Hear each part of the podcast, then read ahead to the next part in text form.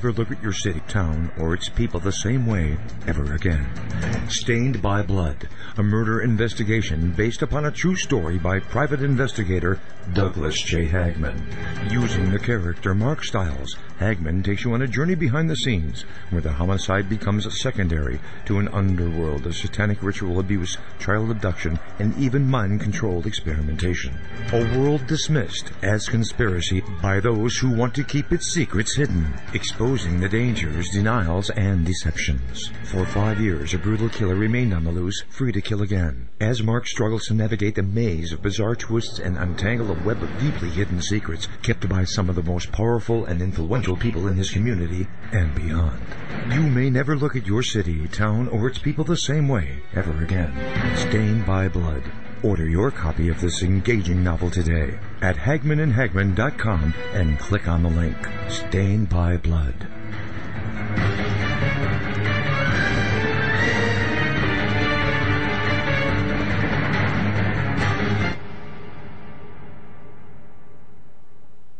And ladies and gentlemen of the jury, the prosecution is not going to get that man today.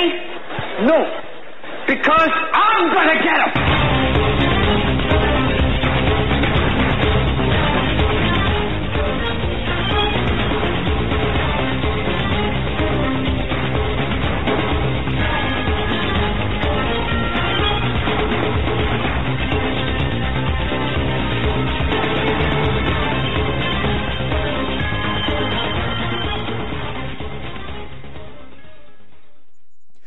And welcome, ladies and gentlemen, to this Monday edition of the Hagmann and Hagmann Report. We are coming to you live from our radio and television studios here in Northwest Pennsylvania.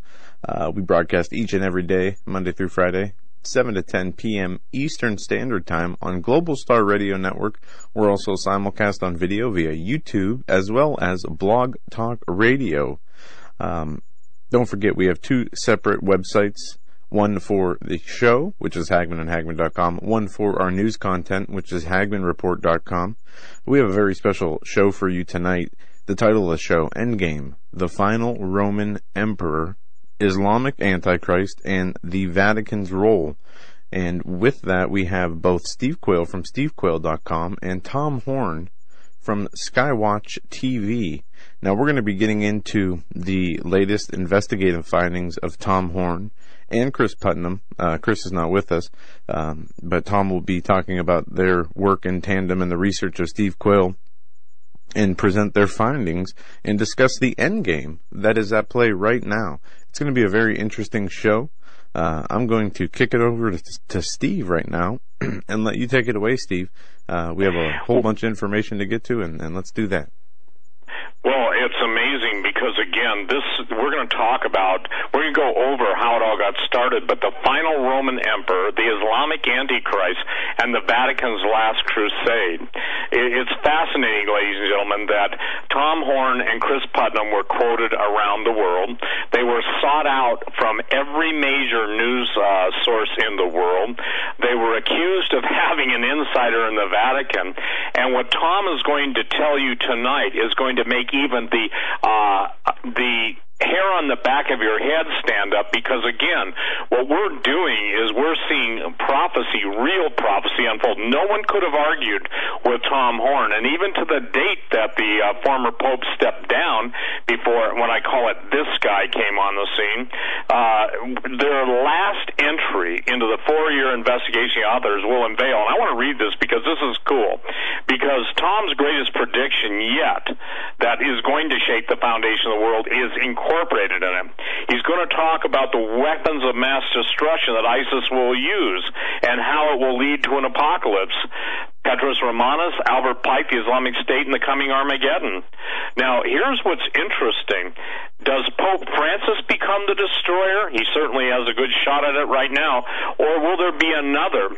And what's interesting is the last crusade's agenda is hidden in plain sight. And ladies and gentlemen, we're talking about the prophecy of the Qumran Sibyl on, on, or the Muslim Mahdi. I'm sorry, they're not the same. On the Muslim Mahdi. So, Tom, let's run over a little background because we've got three hours and how this all got started because this has been a four-year undertaking on your part. And let's talk about Petrus Romanus first. Okay, Steve. Hey, great to be with you and the Hagmanns again on radio. Such a pleasure. Uh, thank you for inviting me to come on to talk about all of this. And for the people out there uh, listening who were who are probably right now wondering, well, what happened to Cris Putnam? Because we advertised this in our social media and stuff today. Uh, just before we came on the air, Cris slammed his finger in a door and pulled one of his fingernails plumb out. So uh, he said he's in too much pain, can't do the show. So uh, we hope that he gets well quickly, and uh, I'll just have to do the best I can. Uh, the other caveat that I would throw out there is that there are portions of the research that were done in this latest uh, entry, the the final Roman Emperor book, uh, that was done by Steve, in particular having a lot to do with the ancient aspects of this prophecy that I won't be able to speak to, but it's okay.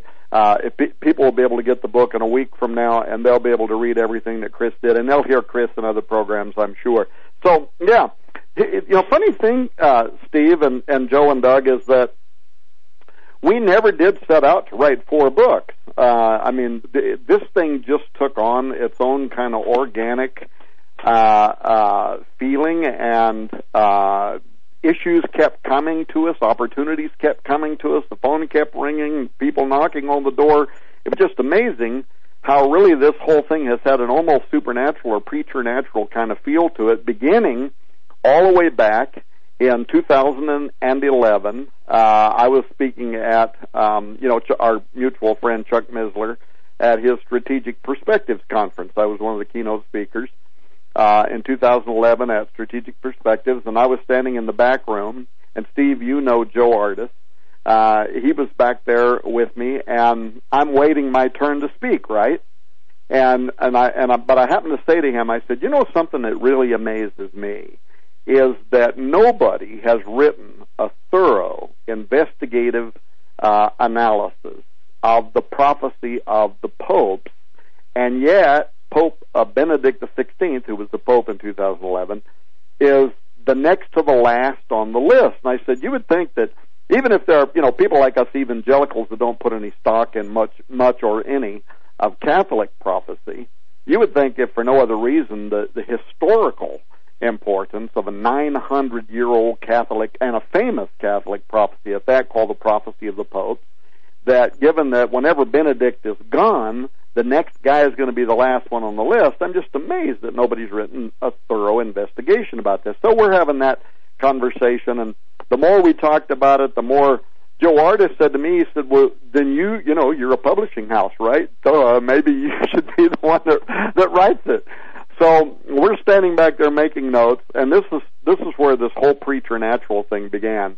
I said, "Okay, I'm going to run up to my room before I have to speak, and I'm going to e- my, email myself these notes, and when I get back to my office, I'm going to really consider writing a book on the final pope, uh, who's called Petrus Romanus in the list of popes. Uh, and I went up to my room, literally opened my email, and I had an email from a guy by the name of Cris Putnam.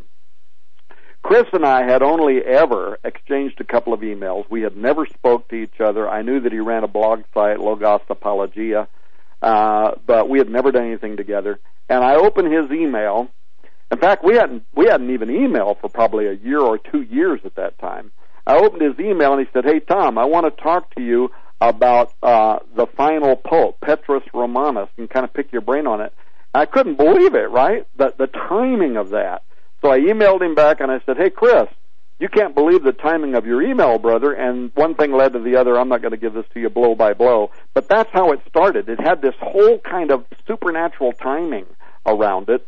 We decided that we were going to write a thorough examination of the book, uh, uh, which wound up being called Petrus Romanus, the Final Pope is Here. Uh, if people are not familiar with what that is about, it's a 900 year old prophecy. It's ascribed to uh, a, a, a, Irish bishop by the name of Malachy Morgair, who in uh, the 1100s wrote down a list. He had a vision and he wrote down a list of 112 popes. Each of these popes would arrive in succession. He gave mottos. He gave ways to identify who the pope would be. And the final one would be Petrus Romanus. Well, uh, Pope number 111, next to the last, was um, Pope Benedict XVI, uh, Gloria Olivae, uh, the glory of the olives. He was an Olivetan priest. Uh, and uh, so in 2011, we write this book. But in the book, uh, in addition to everything else that we did, we speculated that Pope Benedict was going to retire, that he was not going to die in office like popes for almost 600 years have done. It's been kind of, you know, the unspoken protocol. Popes don't resign, they just serve in office until they're dead. And we said this pope is not going to do that. Specifically in the book Petrus Romanus, a year in advance of his resignation, we said we have reasons to believe that he is going to retire and make way for the final pope. Furthermore, we said we believe, we strongly believe, that he is going to do this in April of 2012. Well, we were out there on television. Steve, you and I did radio on this, remember? Uh, Absolutely. And, and, and, saying that this is what we believe is going to happen. We believe that it's important.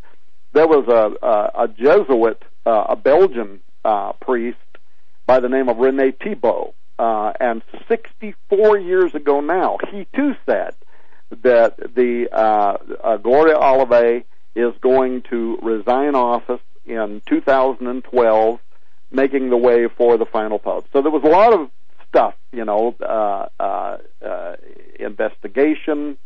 Some of this was metaphysical, some of it was gut feeling, some of it was revelation. But here's what happened 2012 comes and goes, and Pope Benedict doesn't step down uh, publicly. And it's really weird because I was sending emails at that time to Cris Putnam and I was saying, hey man, it's not over till it's over. and then I would literally say to myself, what in the world are you talking about? It's not over till it's over. He's still the Pope. He hasn't stepped down. You missed it. You got the date wrong. But then now the world knows that uh, February 28th, 2000, uh, yeah, 2013, uh, the Vatican announces that Pope Benedict has resigned.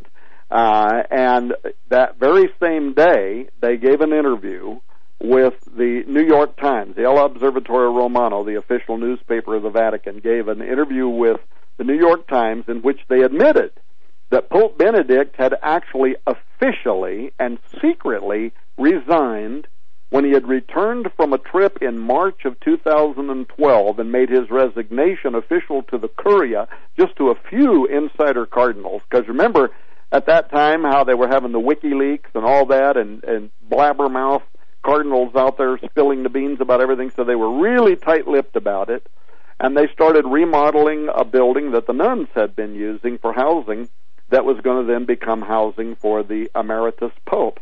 And so we not only got it right, we got it right to the month and to the year. Well, my phone lit up, Putnam's phone lit up, everybody in the world wanted to talk to us, and as you said a moment ago, Steve, they figured we had an insider at the Vatican, and I laughingly said after the fact that if we would have told them our insider at the Vatican was the Holy Spirit, that really would have freaked them out, right?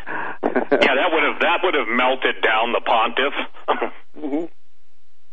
But anyway, so everybody everywhere wants to talk to us. I was turning down everything CNN, uh, History Channel. I told everybody no. Cris went on the History Channel, was part of their Nostradamus thing, and talked about it. But uh, and oh, by the way, while we got Doug and Joe Hagmann here, Steve, you'll verify that this is true. Um, I've got to the point now where I've told Steve Quayle I'm not interested in doing radio with anybody anymore. I want to quit doing radio. But I said I will always do radio with Steve Quayle on Hagmann and Hagmann. Is that true, Steve?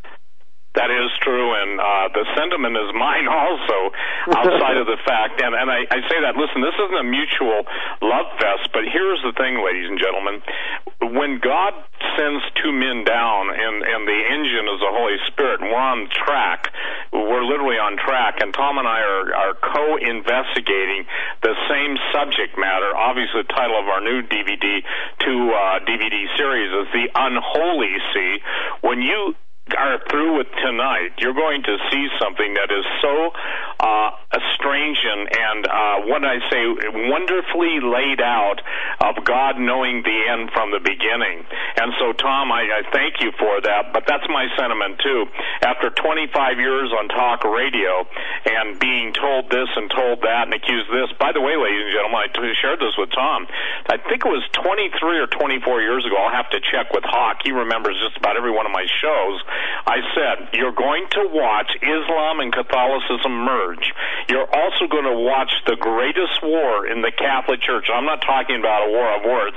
I'm talking a shooting war. You're going to watch that take place. Well, Tom, you know how that went over. You know, well, uh, yeah, I'm crazy. I'm insane. You know, yeah, but then then you you know, and and the deal is is that I, there's no way I could have known that any more than you were directed and Chris was used by the Lord. You guys are doing the same thing at the same time. God gave you that. So we're now at a position, because you know this, everybody basically has been the standard, the ten hills of Rome, the Holy Roman Empire, and Ben, that's not what you're saying, saying or seeing, or that's not what I'm uh, saying or seeing either. So go ahead and proceed. But I just want you to know that I find it interesting, and I said this to my wife. I said 22, 20 23 years ago, I was talking about it. Fast forward, and tonight Tom and I are talking about the fulfillment of that. Now, is that cool or what?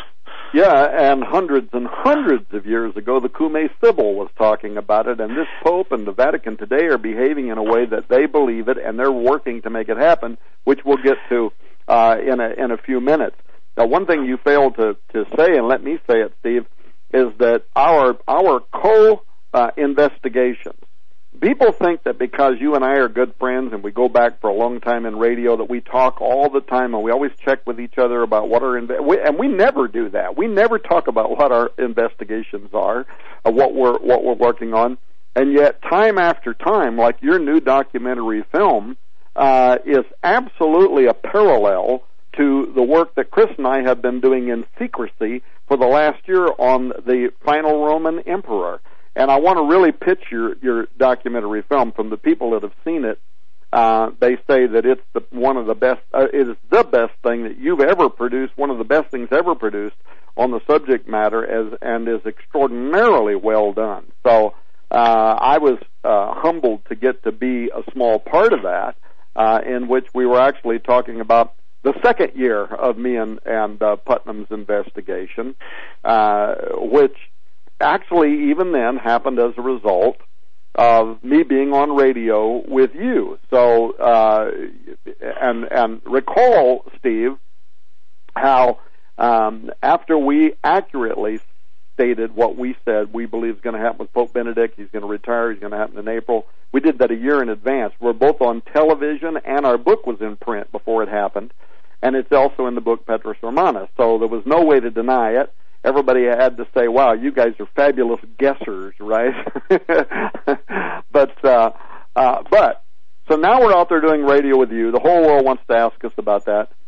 And but if you recall, in 2011 and early 2012, there was another thing that was going on with the Vatican, and that is it had its top astronomers out there talking about astrobiology, and in specifically they were saying some very loaded things. They were saying it's more likely than not that advanced extraterrestrial intelligence exists elsewhere in the universe. Furthermore, uh, Gabriel Jose Funes, who was the head of the Vatican Observatory Research Group at that time and a top uh, uh, uh, Catholic for the Vatican, he was out there saying, uh, I would baptize the aliens into the Catholic faith if they were to visit the earth uh, Guy Consolmagno, who at that time was the was the Pope's personal astronomer and has since taken uh, Jose Funes's place as the head of the Vatican Observatory Research Group. He too was saying we would baptize aliens uh, into the Catholic faith. But then suddenly something started changing, and this was why people started calling the shows we were doing, Steve.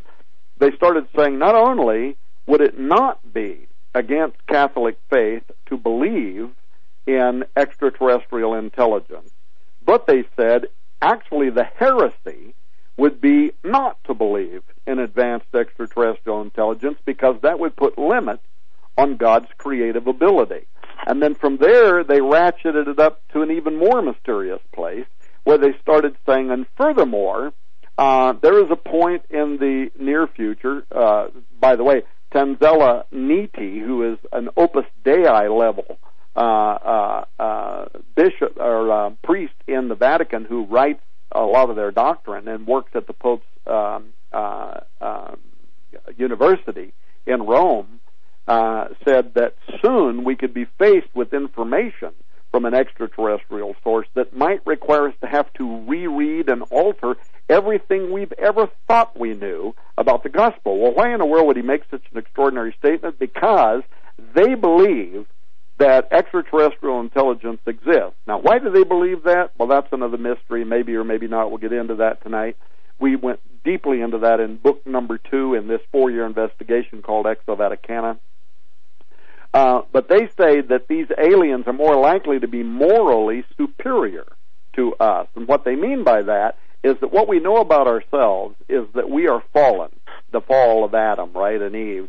We are fallen, uh, but these aliens, maybe they didn't fall. And if they didn't fall, then they're closer to God than we are. They have a better understanding of the union of God and of the triune Godhead and whatever than what we do. And therefore, they said, it may not be us baptizing them into our faith when they come here, but rather it's going to be them baptizing us into their faith, into a perfected uh, understanding of the gospel. So stuff started getting really weird around the time that Benedict stepped down. And so when we were doing shows with you, Steve, and others, people were calling in and they were emailing us and they were saying, man, what do you guys make of what the Vatican is out there saying right now about aliens and they're morally superior and they're more likely than not to exist and blah, blah, blah. They're our space brothers. Um, and Steve and I knew, I mean, uh, Cris and I knew that if we were really going to get to the bottom line uh, and get an authoritative answer and not just come across as a couple of evangelicals taking cheap shots at the Vatican, the way we were going to have to do that is we were going to have to go to the top of Mount Graham in Arizona, where the Vatican has an advanced uh, technology telescope, and they're also part of the Mount Graham Observatory group. There's three telescopes up there I'm not going to go into all that. But bottom line was I negotiated this through the Arizona State University. If somebody wants a blow by blow and all the information, they can get the massive, it was our best selling book of all time, get the massive book, Exo Vaticana. It is extraordinarily well researched, hundreds and hundreds of footnotes. We knew we had to cross every T and dot every I, right, on everything that we were saying. Chuck Missler said it's the best book ever written on the subject of astrobiology from a conservative Christian worldview. But we went to the top of Mount Graham. I, I got this set up. We went up there. We met with the Jesuit who was on duty that day. Uh, they allowed us to walk all over the Vatican's telescope to see everything there. We went to the radio telescope. We ultimately wound up on the top of that mountain at the large binocular telescope. That's the largest uh, binocular telescope in the world where the Lucifer device is at. We were shown the Lucifer device. Uh, in fact, if people watch the trailer for the new book that's on the front of uh, uh, skywatchtv.com, skywatchtv.com, watch the um, or, or, or yeah, then scroll down the page and find the series we're running over there right now on uh, the final Roman Emperor. You'll see the trailer, and you'll see me and Cris uh, inside the uh, gigantic uh, observatory, the large binocular telescope building, up on the seventh floor. And the man who spent four to five hours that day with us, one of their lead uh, technology guys, pointing at the middle of the binocular telescope, the twin mirrors, and saying, This is the Lucifer device. Uh, and that's a piece of infrared technology that we believe is allowing them to monitor something that is approaching the Earth based on some things that Malachi Martin had said uh, in 2009, and which we verified with the Jesuit who was on duty there uh, that day. Anyway, bottom line, that was the second book, but it wasn't until we came down off of Mount Graham that we really were made to understand um, what was happening with that mountain and the fact that the Apache, who had um, resisted the Vatican, actually joined environmentalists in Arizona to fight the Vatican and Arizona State University and NASA to try to keep them from building an observatory on the top of that mountain. Uh, it wasn't until we came off the mountain that we learned why the Apache wanted to fight them, and it was because they consider Mount Graham to be what you and I, Steve, would call a stargate, a doorway, a portal. Well, I think that too. Let's let's just give everyone the name now, ladies and gentlemen. This is the Lucifer device. It could have been named anything, but they named it Lucifer, large binocular telescope, near infrared utility with camera and integral field unit for extragalactic research ER.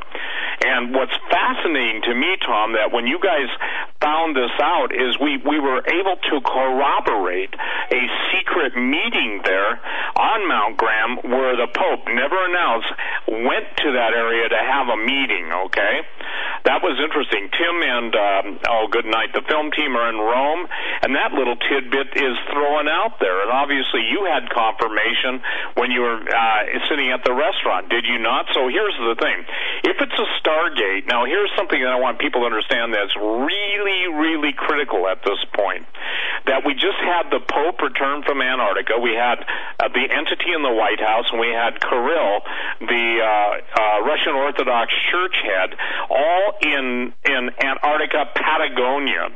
And what's fascinating, Tom, is in the special operations community. I was informed by somebody who's really well connected that they're literally watching anomalous openings and gates powering up. Okay, that's what Greg Evensen said on this show, and his source was a multi-star or a single star. He, he, he, you know, when you're dealing generals, his his sources, I would tell you this, are impeccable. As a matter of fact, after we broke that news, with Greg Evensen broke it on Hagmann and Hagmann, you know, uh, the two of the mouthpieces that are are telling Greg what's going on really wanted people to understand that this is no BS. They actually used a different word, and that the quote unquote the gates are opening. So when you first told people on this radio show that uh, Hagmann and Hagmann about uh, uh, Childhood's End by Arthur C. Clarke, and it came on uh, the television series, I think it's on Netflix. I, you know, you blew my mind away. I had never read that, but what the aliens portrayed uh, uh, the way they were portrayed fits the description of the Vatican astronomers and also a multi-star general who drew it out. Very talented. I mean, you know, amazing artist. What's the chance of those three things happening? So the Pope has a secret meeting. You're dealing with the stargates. The Native Americans know it's a stargate. They name their telescope a binocular telescope, and isn't it fascinating? It's a bino telescope. I am absolutely blown away by what corollary uh, confirmation, there you go, uh, by the Spirit of the living God is doing. Now, people, this is real stuff. This isn't Tom and Steve just having passed some mushrooms. You know, by the way, I'm in Montana right now, and Tom is in Missouri. So, you know, you've got to understand this. This is such a a how should this is such a God in His love for His creation, opening up all this stuff. And Tom, I just I was blown away at what your unfettered access there. Do you want to go into what that guy told you in the restaurant? Yeah, well, About it wasn't the, a restaurant. Yeah. We what had happened was oh. we we were uh, we met with a guide. You cannot go up to the top of Mount Graham, by the way. If somebody's listening to this show and if they're thinking, "Well, I'm just going to go check it out for myself," you won't get anything but arrested and thrown in jail. You cannot go to the top of Mount Graham uh, unless you work this out through Arizona State University, like we did. Uh, and you have to be taken up there by a guide that works for the observatory. That's the only way you get up there. You go up uh, you know, two thirds of the way up the mountain, you run into these giant uh, fences. They're really high. You can't climb over them. They got barbed or razor wire around the top of them. You know, two or three signs in all kinds of languages: Spanish, Chinese, whatever, American, talking about all the horrible things they're going to do to you if you climb over the top of that gate. So you can't get up there unless you're invited. Well, what happens is the wo- the road is really windy, a lot of switchbacks, and uh, I had taken some stuff to help me with that at the base of the hill. Joe Ardis didn't, and Cris Putnam didn't, and halfway up the hill, they were sure wishing they would have. Um, but um, ha- about two thirds of the way up the mountain, there's a campground uh, that was built um, during Roosevelt's New Deal when they were ma- creating jobs, basically, uh, for people that were survivors of the Great Depression. And uh, so we, he said, we're going to stop here. We're going to have a lunch, and then from here we'll go on up the mountain. So we go inside there, and there's a guy. He's the caretaker of the uh, the lodge, if you will. And he's got a fire going, and he's sitting there mixing some wood up in the fire, and it's all crackling. So we get our sandwiches, and I go over and I sit down by him, and he starts asking me what we're doing. And I was not trying to give him very much information. Well, you know, we're we're going up to Mount Graham, we're going up to the top of the mountain to the observatory up there, and blah blah blah. And Cris is sitting there next to me, and Joe. And all of a sudden, the guy that's stirring the fire, you know, he's you can tell he's been around a long time, one of those old dudes that has seen a lot, right? And uh, he looks at me and he says, uh, he says, uh, well, he said, why are you going up there? And so we give him a little bit of information. We're not trying to tell him what we're doing. And he said, hmm. He said, it wouldn't have nothing to do with the Pope's visit, would it? And we're looking at him like, what in the world are you talking about, right? And I said, what do you mean? And he said, the Pope. He said he come down there in a helicopter the other day and had this visit. And so he's just telling us. So what was funny is we didn't even include that information in the book, uh, and and there and we didn't talk about it publicly, and therefore that was another one of those things where when Timothy Alberino is at the Vatican and he got I don't know how much I can say about this. He got behind the door. Yeah, you can you can say you can say whatever you want about it because it's in the new you know documentary, and we're not. Well, some of it is the is. crown He, jewels he, yeah, I mean, what what what he was able to, he got connected to the right people and what Timothy was able to do I mean he got into the Jesuit headquarters now that there again this is not just you don't just you know you don't just drive to Rome and say I want to visit with the Jesuit you know leadership. But he got inside and so what was ironic was in there he learned about the Pope's visit to Mount Graham. Well Timothy didn't know what this guy on the mountain had told us and Joe and Cris do and can verify the story that I'm telling you. So there again, that was like uh, out of the mouth of two witnesses, right? There was a verification. What in the world is the Pope doing flying to the top of Mount Graham, right? Uh, to visit with them there about whatever's going on. Well, then uh, uh, Timothy's, uh, you know, authorities that are able to get him past the guards into the Jesuit headquarters at the Vatican. Uh, he asked them, he says, really? And he's listening to some of the stuff they're saying, and he says, have you ever read the book by Cris Putnam and Tom Horn, Exo Vaticana? Well, they said they had never even heard of it, but they're telling him everything that we had confirmed and the fact that they are monitoring something from the top of Mount Graham that is approaching the Earth using the Lucifer device, everything the Jesuit on duty there that day had told us. But then the, his, or maybe I shouldn't say, I shouldn't say anything about the Stargate. He, what the guy takes. Yeah, I won't say anything about it pe- people need to get the new documentary. I'm not even sure if it's in the documentary where they went from there because some of that stuff is really highly guarded. And Timothy was telling me that you know there's parts of that he can't talk about. But bottom line is, Steve, it all verifies exactly what you're saying. This Stargate technology is something very real. When when we went to Mount Graham, the one of the questions that I asked the Jesuit who was on duty that day, and Guy Consolmagno, who is who we had hoped to meet there that day, was not there. So I contacted him from Rome, and the head of the Vatican Observatory Research Group, who, who is on tour right now, going around the world with his new book, and his seminary or his uh, seminar is titled "Would You Baptize an Alien?" So they keep talking about this stuff. Uh, he gave me five interviews uh, via the internet from Rome. So we were able to get to really the authoritative voices on all this. Um, but it, it all goes back to our old friend Malachi Martin. When Malachi was asked in 2009 uh, by uh, you know Coast to Coast AM, Art Bell, and he said, "Father, why did the Vatican force themselves onto the top of a mountain in southeastern Arizona to build an observatory, and what are they doing up there?" And you can go and people can go and YouTube this and listen to Malachi's answer. He said it's because they know at the highest levels of Vatican governance and juris, uh, jurisprudence what is approaching the earth and that it will be of the utmost importance in coming years. And Malachi uh, he, that ignited a firestorm. But he suggested that it would be within a decade or so when he thought whatever this was that is approaching the Earth uh, would become very, very important.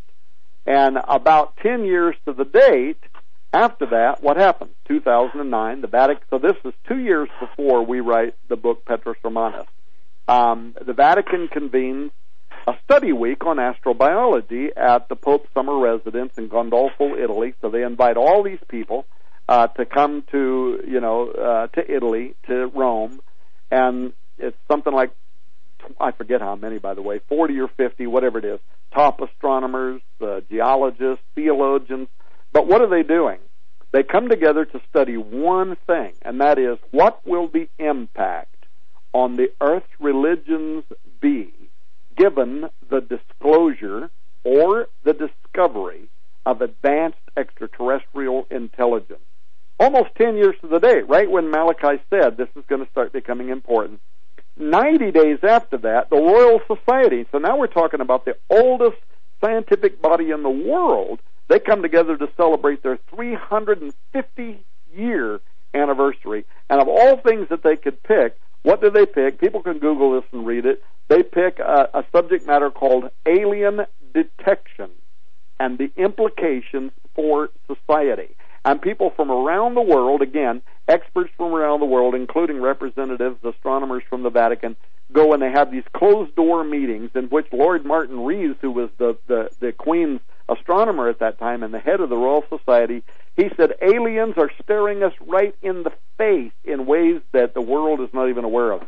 And they talked about extraordinary evidence of this and that. And so, by the way, at the time, because we couldn't get behind those closed doors, I assembled my own uh, gathering of 20 of the world's leading experts to talk about what do you think it is they're talking about behind closed doors.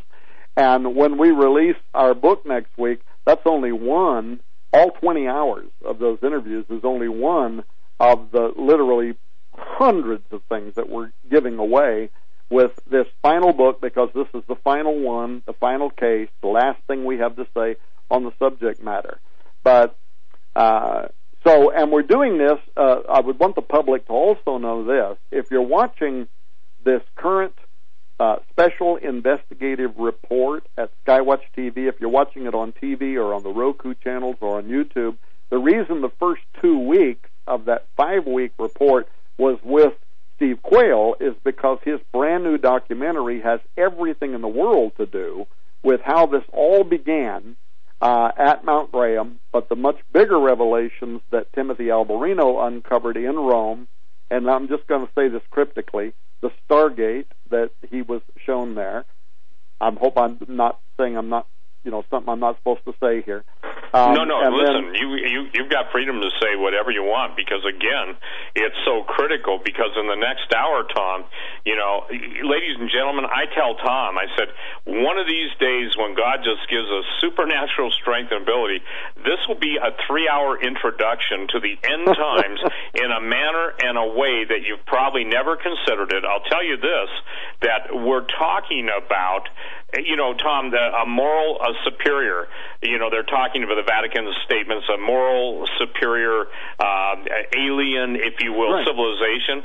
Well, trust me, if they're morally superior, they're not showing up on Earth to molest women, take their eggs, and in all the various uh, sexual uh, positions, pun intended, the aliens get themselves into. I would question the moral superiority. It sounds to me like a return, and you know, I know, and we all know what's really going on here. What they're doing is presenting another gospel.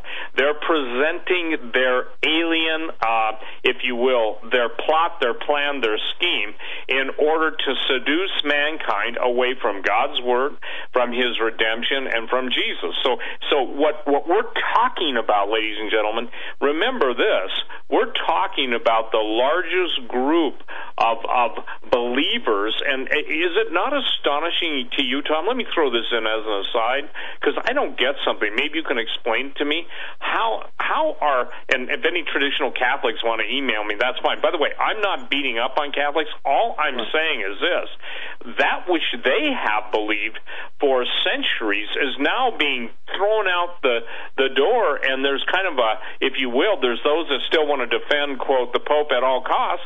But here's a guy that is absolutely bringing in the very thing your book is talking about. And when you wrote the title to your book I'm talking about the fourth book uh, and I guess like is it safe to say this will be the final book of this series? It is the final book of this series.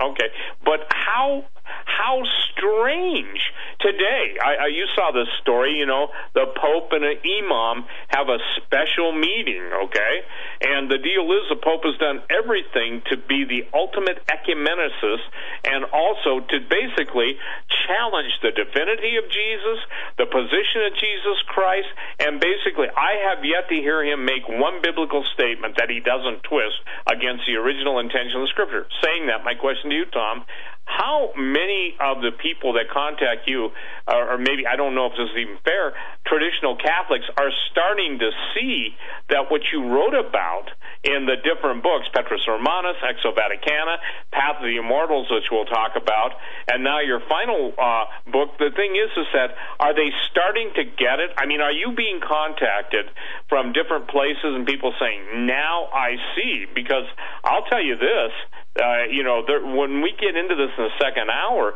people's minds will be blown. Ladies and gentlemen, we're talking about prophecies that are 900 years old.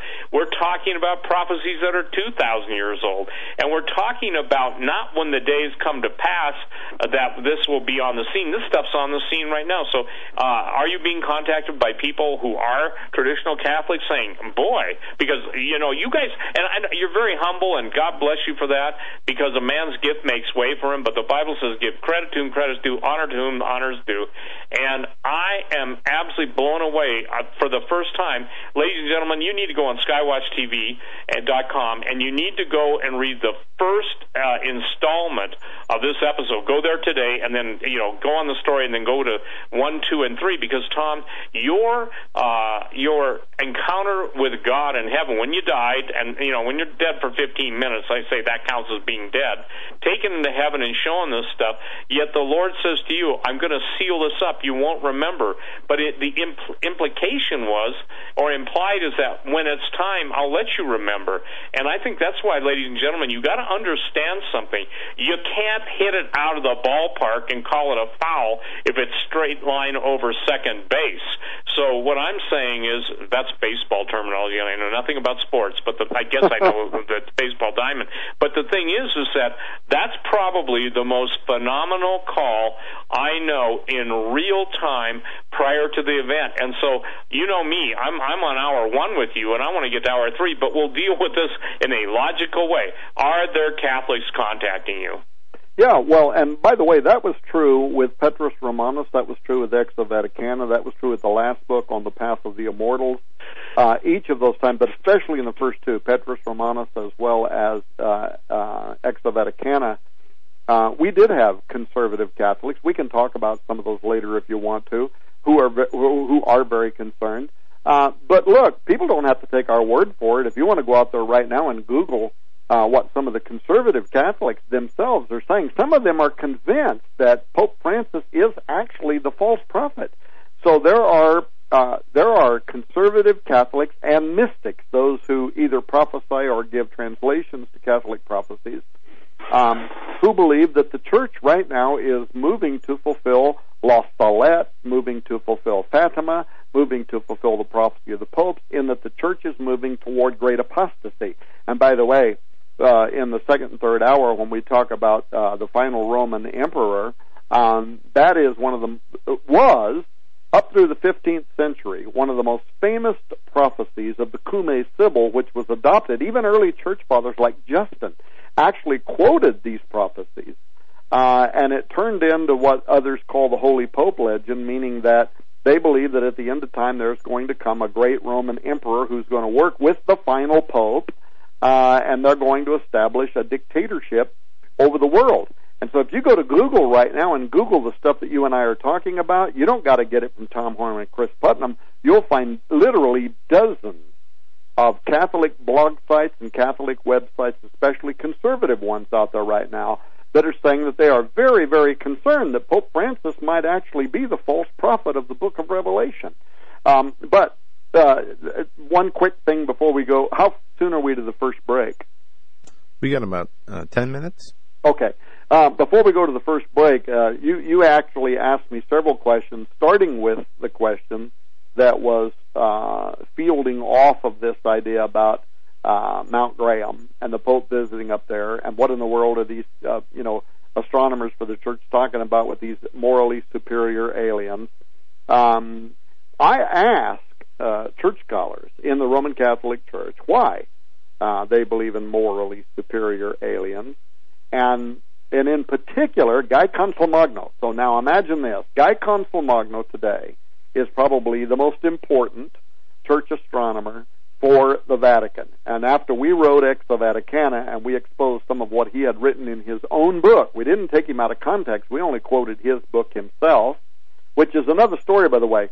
When his book was re- was released, uh, Extraterrestrials and the Catholic Faith, or whatever it's called, um, I ordered a copy from the from the uh, Truth Society, which is a Vatican-owned uh, publishing house. Never got a copy. Ordered it again. Never got a copy. Got in contact with them, and they said it's being pulled.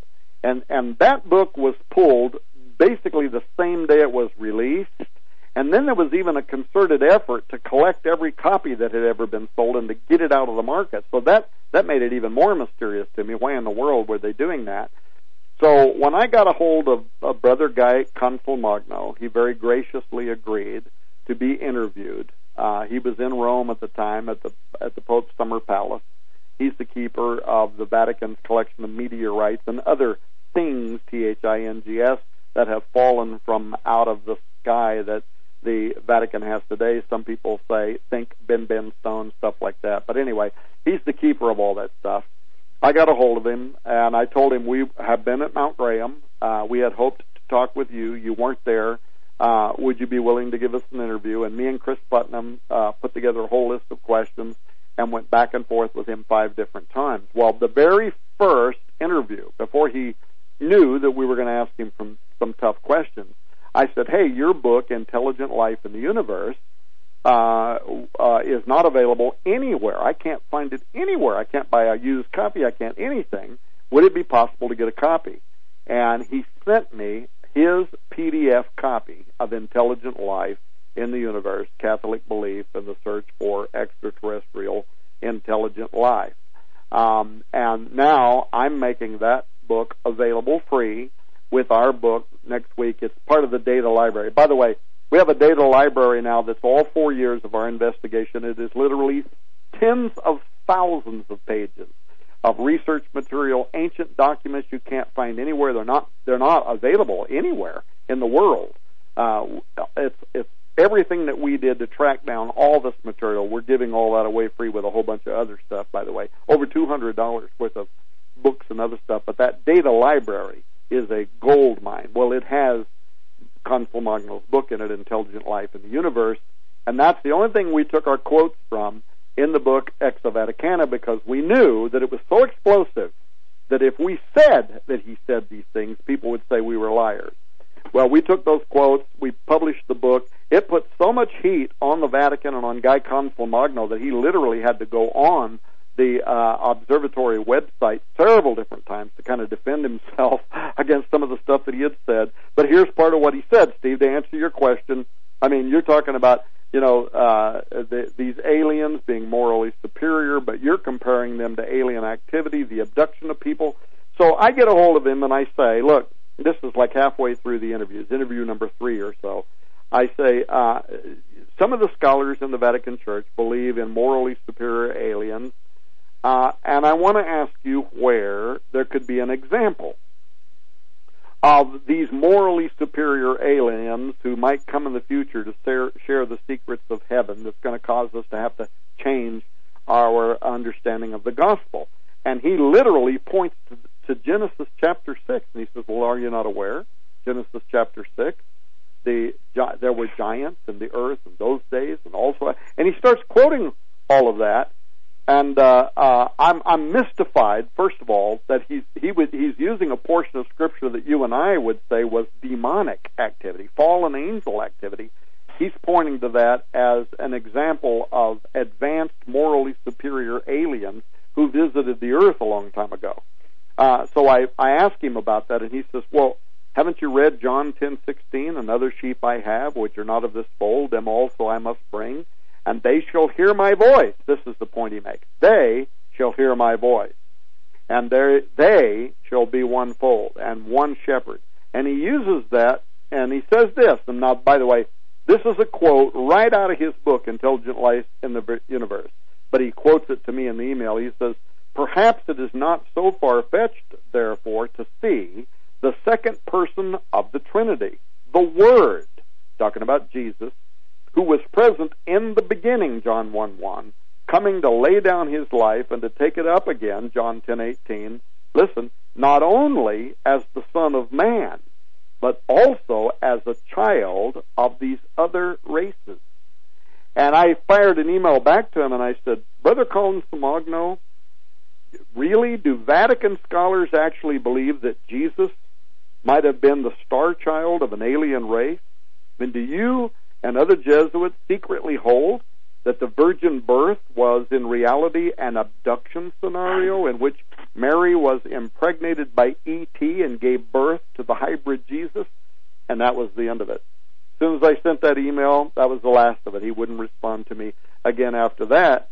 But every quote that we make is actually from his book, and I'm willing to give the book away. We are giving it away uh, on the data library with the release of our fourth and final book. So, so Steve, when you say, uh, you know, they're talking about these morally superior aliens and they come down and they rape people and they give birth to hybrid children and yada yada yada. Yeah, as a matter of fact, as extraordinary as it is, that is what some of the top theology writers at the Vatican right now actually believe. Well, and and again, I think it's critical that everyone understands this. When when the Word of God says great deception, and you know, Tom, we don't have time to go into it, but the aviary was a, if you will, a group of really high-ranking, high-security clearances, and they claimed they were a private group of guys that got together. A guy named Paul Bennewitz, uh, Bennewitz overheard uh, transmissions that were inadvertently in, intercepted, you know, from the base and and uh, Kirtland Air Force Base talking about UFOs and aliens. The long story short is they claim to have discs, like literally video discs, of Jesus being uh, crucified and of Jesus meeting with his alien progenitors. Okay, so the whole UFO are, are gods, you know, is the basis of aliens, uh, the ancient alien series. And let me just let the cat out of the bag.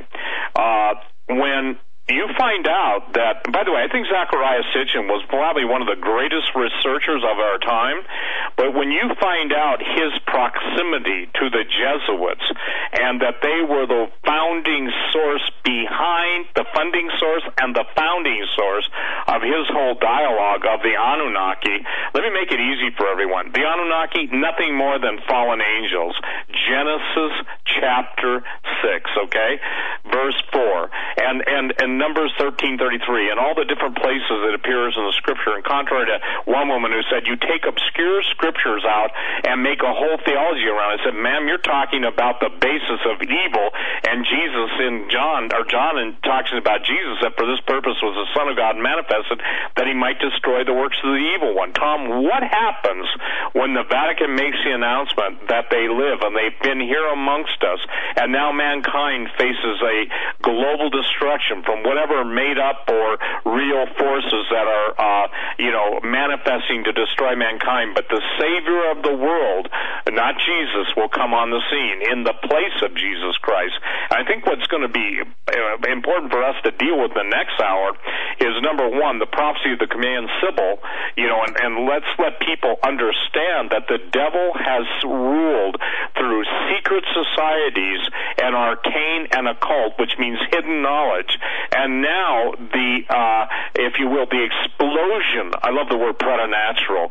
Preternatural. You call it preternatural. I call it preternatural. I'm an Yeah, yeah, it does. It's like gnosis and gnosis and you know hal- halitosis. But the point being is is that we're we're talking about something that has been so far off the radar screen, and even the mental shock of people that uh, how do I say this that are are still trying to cope with the Vatican's transition from what I would call at least a basic biblical representation on a, a number one Jesus Jesus still hanging on a cross, you know, what's their Steve. new symbol going to be? A UFO uh, uh, behind hey, the Steve. cross?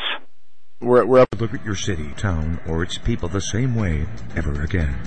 Stained by Blood, a murder investigation based upon a true story by private investigator Douglas J. Hagmann.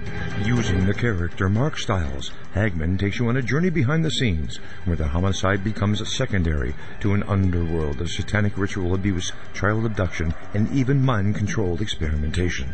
A world dismissed as conspiracy by those who want to keep its secrets hidden exposing the dangers, denials, and deceptions. For five years, a brutal killer remained on the loose, free to kill again. As Mark struggles to navigate the maze of bizarre twists and untangle a web of deeply hidden secrets kept by some of the most powerful and influential people in his community and beyond.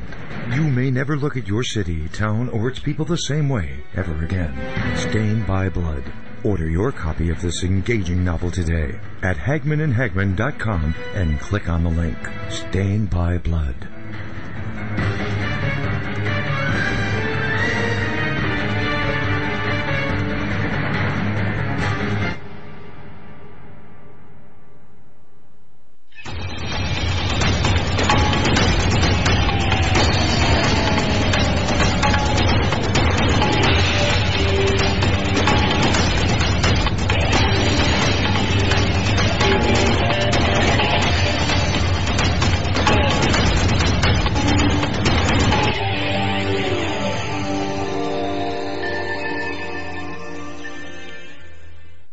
Welcome back, ladies and gentlemen, to hour number two of this Monday edition of the Hagmann and Hagmann Report. We have a very special show tonight. The title of the show, Endgame, the final Roman Emperor, Islamic Antichrist, and the Vatican's role. We are joined by Steve Quayle from SteveQuayle.com and Tom Horn from Skywatch TV. Cris Putnam uh, was going to join us tonight, but had a uh, unfortunate accident. He's okay. He hurt his hand. Uh, keep him in your prayers uh, for healing. And uh, the first hour has just been fantastic, full of some great information by both Steve and Tom Horn. We're going to turn it over to Steve in hour number two, and we're going to pick up right where we left off. Well, ladies and gentlemen, I think tonight is going to be a pivotal moment. What Tom and I have learned uh, from these uh, 17 years, 16 years, whatever, being on the radio together, when he releases something and it seems like um, I get to be the second witness, and we get to witness to each other's stuff. God does something, and this is a sense I have in my spirit tonight. So, Tom, you wanted to finish off something because I think it's really critical that people cannot understand the rise of radical Islam and the embracing of radical Islam by the Vatican until they understand the prophecy of the Cumaean Sibyl and also, you know, the last Roman emperor. So, I mean, we, we're not just, uh, quote, telling people what's in the future. We're telling them what's going on right now. So go ahead and finish your point, sir. I don't well, want to cut you off and, anyway. And, yeah, you know, because the underlying theme behind uh, the Cumae Sibyl's prophecy, uh, what we found out at Mount Graham, um, the idea that there are uh, Vatican intellectuals who believe the Earth is getting ready to be visited by supernatural, uh, you know, uh, intelligence from another world. All of those different themes, in their own way, really talk about one thing. That is, the Earth is getting ready to be visited by a super intelligence. So whether you call him the, the Antichrist in the book of Revelation, whether you call him the last Roman emperor from 15th century prophecy, whether it's the Sibyl uh, prophesying that Apollo is actually going to return to give birth to a new golden age. All of the both occultic and biblical prophetic utterances tell us that a time is coming where a a man is going to appear on the earth and he is going to be the ruler of the final earthly empire just before the second coming of Jesus Christ. And the book of Revelation calls him the Antichrist. But Now, is this going to be some person that suddenly appears on the political world scene that seems to have the answers to everything? Is this going to be something different coming down from heaven? Uh, when we went to the break a moment ago, you were talking about, you know, why in the world do these Vatican authorities believe that we are going to be visited, that it's more likely than not that we're going to be visited by uh, intelligence from another dimension that's going to require us to have to change everything we've ever known about the gospel. So the only point I wanted to make to kind of follow up on the the last thing that you had said before we went to the commercial is that when you look at the Bible and what it says about the Antichrist, it does lead you to believe that it could include um, some kind of deception that the world will perceive as being extraterrestrial. Uh, in other words, like Second Thessalonians two nine, where it says the Antichrist will appear with lying signs and wonders. Uh, Luke twenty one, where it says his coming is going to be marked by fearful sights and great signs from heaven. Is that what Malachi Martin was talking about? That's approaching the earth on Mount Graham. Um, that the Antichrist and the false prophet are described as being aligned, actually, with the powers of the air, and they're able to call down fire from heaven. Revelation 13 says. Um, one of the most intriguing of all of these kind of verses that may work together is Daniel, who says that the Antichrist is actually going to champion the worship of a strange alien god. By the way, if you read that in the Hebrew, that's exactly what he's saying. Uh, Daniel eleven thirty eight thirty nine. In his estate, I'm reading this now, King James, right? Shall he honor the God of forces, and a God whom his fathers knew not shall he honor with gold and silver and precious stone and pleasant things. Thus shall he do in the strongholds with a strange God whom he shall acknowledge and increase with glory. Um, several parts of that prophecy, uh, and and and I've read this from the best scholarship out there, uh, stand out as very unusual, very strange language. First of all, this God of forces, or alternately the God of fortresses in the Hebrew, that's connected to Baal Shamim, but it literally means the Lord of the heavens, the Lord of the out there. Uh, this now the Gnostics later worshipped that deity, God of the fortresses, as the greatest angel of light, so in other words, Lucifer. Um, but the second part of that verse, where it says he's a strange God, the Hebrew text there can literally be rendered an alien God. So there is reasons to believe that the Vatican is operating based on something they think they know. And that was part of um, the second book, Exo Vaticana. By the way, I'm going to do something. I just hang on a second here. I'm making this up as I go. uh, yeah, that I know that that makes your order department just happy. I've I've seen it happen in real time, ladies and gentlemen, where Tom comes up with the I would say this a spur of the moment deal of the century.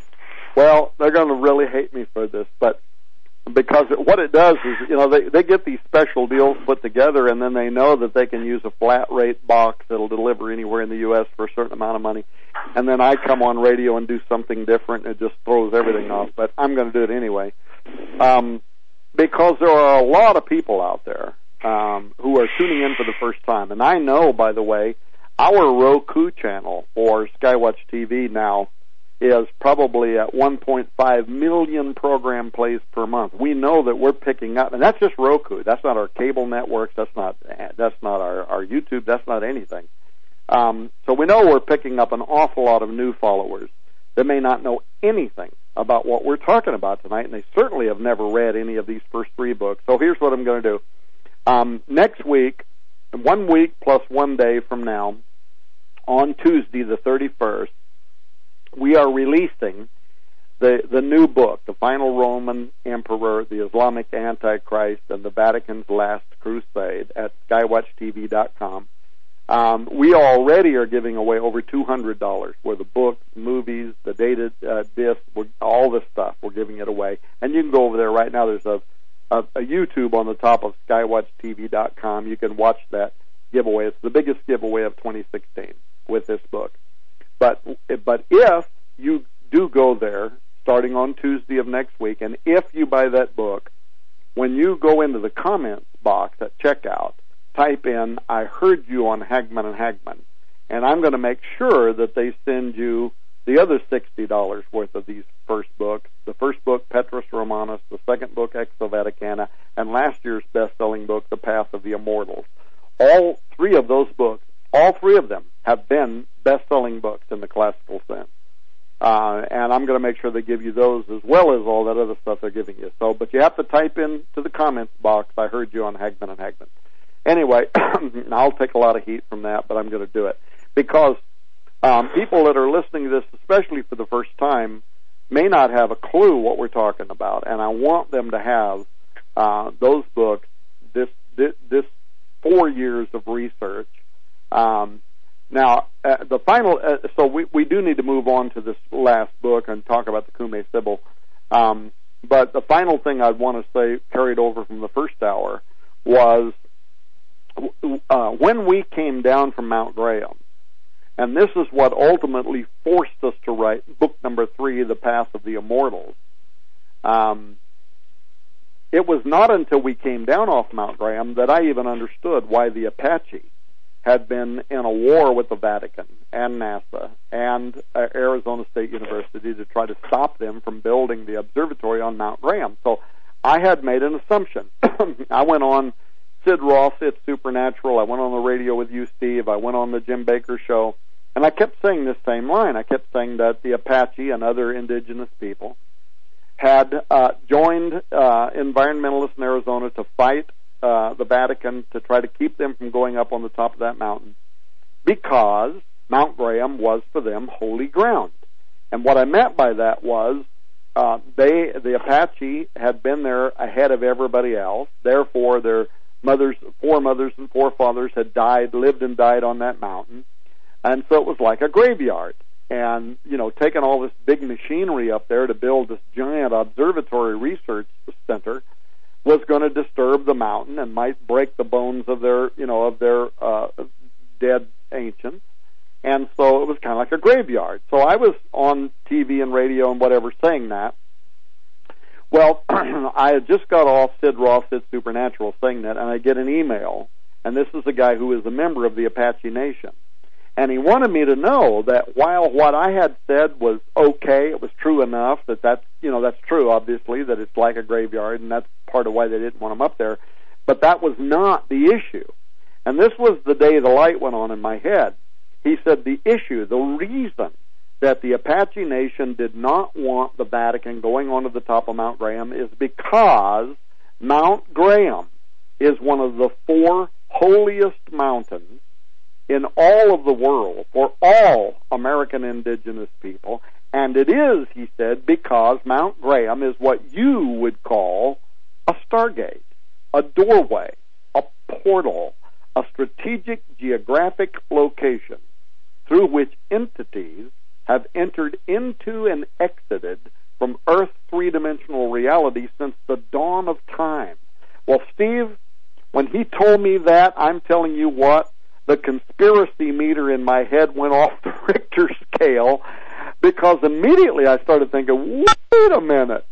The fact that the Vatican was willing to go to federal court and fight to be on this mountain, I mean, had always been a mystery to me. Why not just go to another mountain, find the same elevation, same, find the same environmental situations, find an area where the community would love to have you because they think maybe you're going to bring some economy to that area. Why go through all this trouble? This then made metaphysical sense to me that the Vatican wanted on the top of that mountain because this mountain was something different than what most of us can even begin to comprehend. Well, the first thing I did was I ran out and vetted what I had heard. I made sure that was true. Uh, but but the wheels started turning in my head, and ultimately it led to me sending Cris Putnam and a film crew to back to Mount Graham as well as Sedona, Arizona, and that whole kind of you know uh, uh, um, eastern tip of the what they call the Anasazi Trail. While I went to the Four Corners, and now I think that kind of brings people up to where we are now because I think everybody knows pretty much the story about me going to the Four Corners, meeting with, uh, you know, a fourth gener- uh, thir- uh, uh, yeah, fourth generation medicine man, and all the stuff that we did in the book on the path of the immortals that had to do with this question: Is this idea that Mount Graham is a portal? Is that just like a New Age idea? Is that an American Indian idea? Or is there, is there a biblical precedent for this idea that there are strategic locations of the earth that are doorways, gateways? And once we started down that road, we couldn't even read the Bible the same way anymore because you look in the Old Testament and you definitely see the mountain of God, Mount Zion, you see that if Moses is going to meet with God, he's got to go to the top of the Mount of Sinai. Uh, and but and then you come into the New Testament, you hear Jesus saying, "From henceforth, uh, you will see the windows, the gateways of heaven open, and angels ascending and descending." You go into the prophetic book. Jesus returns, and his feet touch down on the top of Mount Hermon.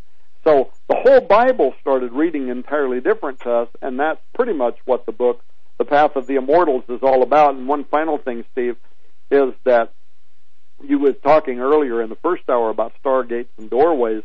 The path of the immortals has a lot to say about stargates and doorways, but not just that at one time in ancient times they opened through which the giants emerged uh, onto the earth, but the New Testament and especially the prophetic text we concluded that this is the most overlooked aspect of end times biblical prophecy, that not only did those gates open once before, but they are prophesied to open once again.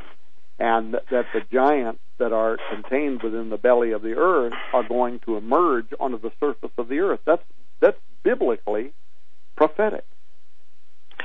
Well, and I think that obviously the idea that is going to come into everyone's uh, reality with even a semblance of uh, ability to think is that this whole thing is a supernatural, multi-dimensional setup, okay? And when we say uh, to people, you better understand what's happening because if you don't, you're going to be uh, swallowed up by it. This is why Jesus said, and Tom, the light went off for me the night you and I were doing radio, I don't know, five, seven years ago, whenever, and you talked about the gates of hell. Up until that point, that scripture had never entered into my spirit. Uh, and I've been writing about this stuff, you know, but then I saw it and it was my time to see that. So you know, the thing that I think is critical for people to understand is look, there is a war going on. It is not optional. It is not, well, I, I think I need to take a break and go play my video game. Or, excuse me, the Super Bowl, the Sugar Bowl, the Hula Bowl, the Happy Bowl, and the Toilet Bowl are all on right now. and I just want, I just want to uh, take a break from reality. Well, the ultimate divorce from reality is the fact that this stuff is playing out. It's it's playing out in the theaters. It's playing out in movies. It's playing out in the headlines. You know, hundred people. You carried the story on on Skywatch. Hundred kids getting demon possessed by a dark man.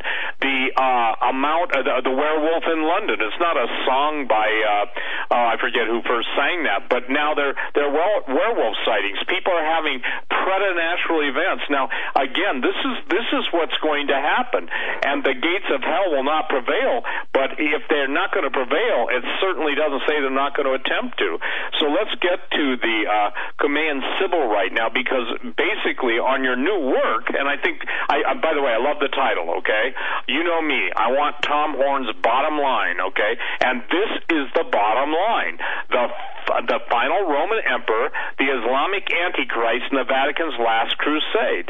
How many times have we heard that the, you know, the Vatican, or that, forgive me, that the Holy Roman Empire, the ten nations, blah, blah, blah. I remember saying 20 years ago, what happens if that's Islamic nations? And I, I think one guy, a newsletter writer, called it Islamistan.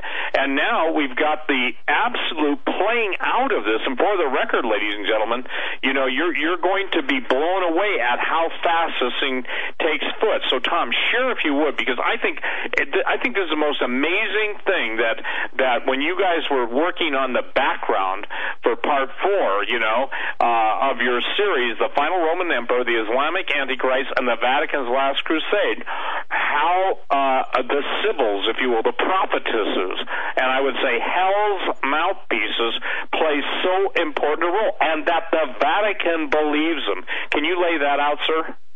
Yeah. Um, so let me let me first talk about um, the basic premise of the book, and I wish now that I had Cris Putnam here because he did a great deal of the research into the prophecies of the Cumae Sibyl as it involves the final Roman emperor. But I can summarize it as I'm obviously I'm part of the book.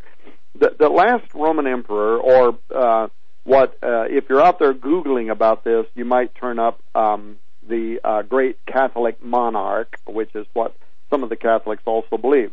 And by the way, if you're listening to this show, this is not something me and Putnam just made up. This is a belief that was extraordinarily believed by the Vatican itself, by the popes, by the theologians of the church, all the way up through the 15th century.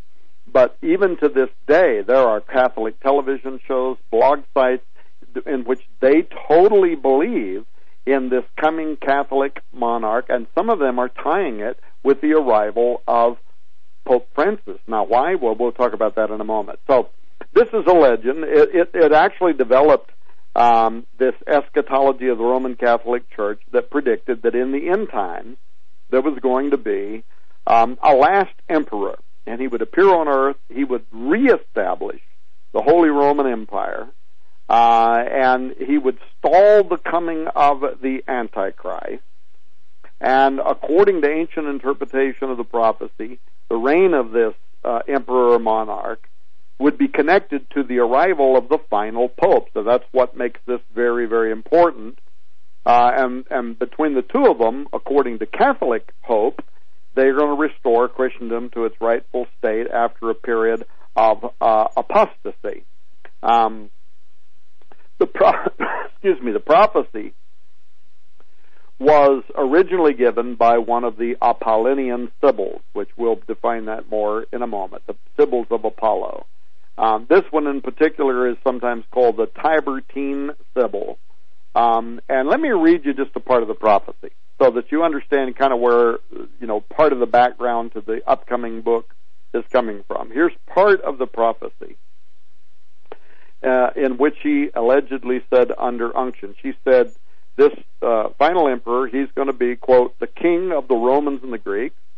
He's going to be tall of stature, of handsome appearance, with shining face. He's going to put together in all parts, or well put together in all parts of his body. But he is going to devastate all of the islands and the cities of the pagans and will destroy all idolatrous temples. Let me jump in here for a moment. Um, and, and not to confuse people, but when you look at the title of our book, the final Roman emperor, the Islamic Antichrist, and the Vatican's Last Crusade. Some people think that that title implies that Cris and I believe that the Antichrist is going to be Muslim. And that is not what the title of that book is talking about. Uh, Joel Richardson is a friend of mine, but we are not talking about his thesis about the Islamic Antichrist.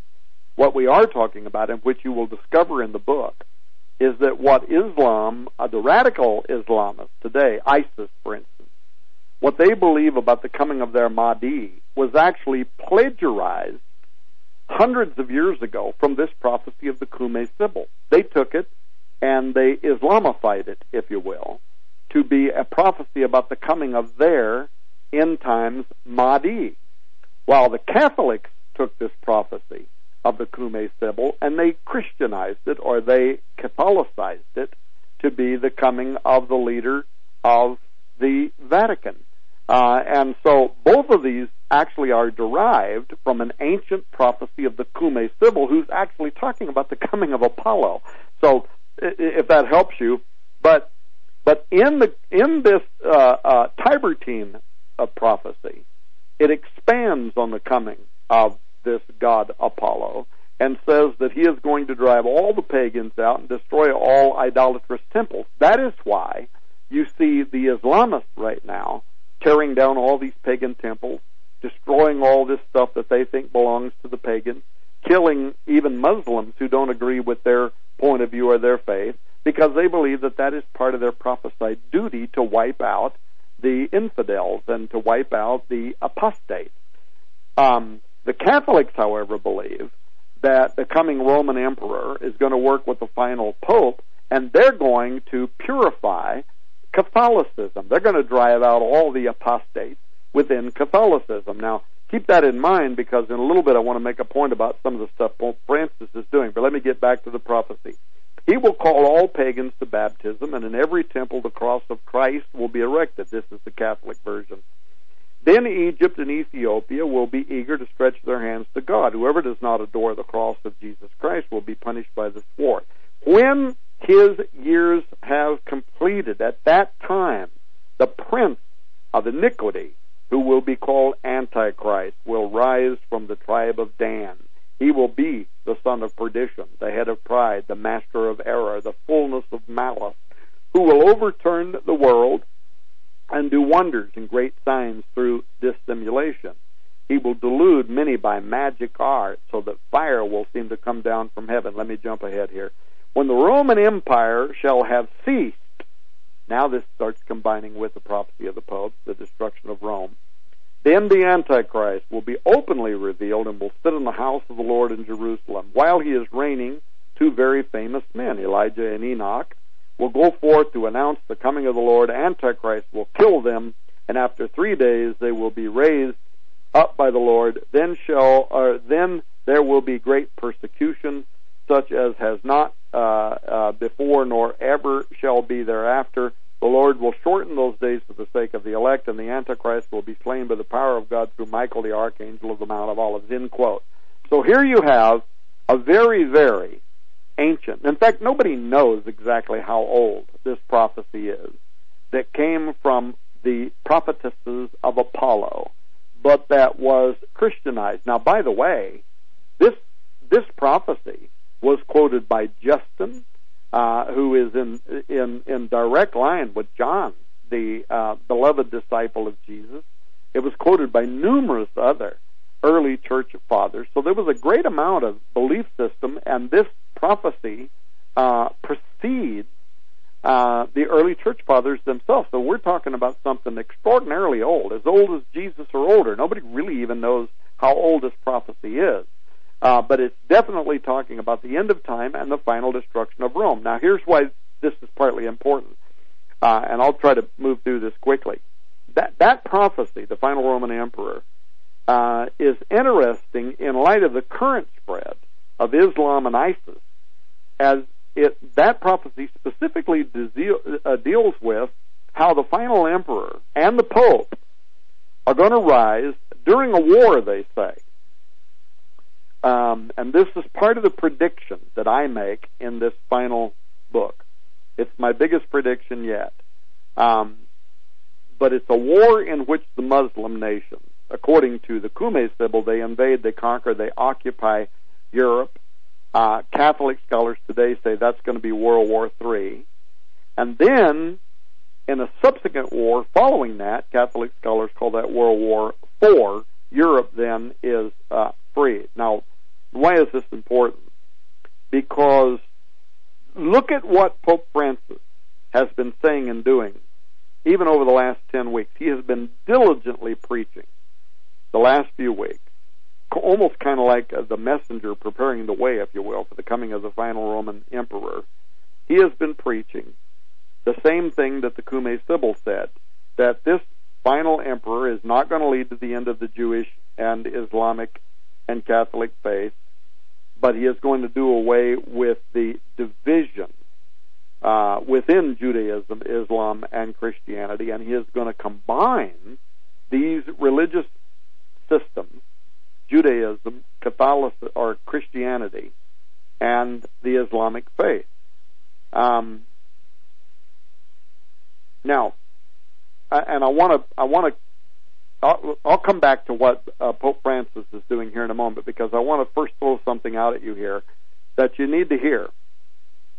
In the 12th century, there was an abbot by the name of uh, Werdin de Otrante. You can look up his prophecies on the internet. And but in the 12th century, here's what he said. He said, when this great monarch and this final great pope arrive, they will precede the precede the Antichrist. He said the nations will be in wars for four years, and a great part of the world will be destroyed, and the sects will vanish. The capital of the world will fall. The capital of the world he doesn't identify, but it's going to fall. Is that America? Is that Rome? Why do we don't know? The Pope will go over the sea carrying the sign of redemption on his forehead. And after the victory uh, of the Pope and the great monarch, peace will reign on the earth. Now, here's the part I want you to hear. The Pope will cross, I'm quoting now uh, Abbot Werdin de Otrante, who is reading the prophecy of the Cumae Sibyl. The Pope will cross the sea, listen to what he says, uh, in the year when the feast of St. George, now the, we did all the research around this, the feast of St. George is April 23rd. When the feast of St. George falls on Good Friday, and St. Mark's feast, that's April 25th, falls on Easter Sunday, and the feast of St. Anthony, that's June 13th, falls on Pentecost, and the feast of St. John the Baptist, which is June the 24th, falls on Corpus Christi. So he gives a very, very specific timeline. Well, guess what? The concurrences of those feasts will not take place until 2038 and not before. So if you then take the prophecy of the uh, uh, final Roman emperor, the war of the great Catholic monarch that is considered to be World War Four, that lasts four years, so you back up.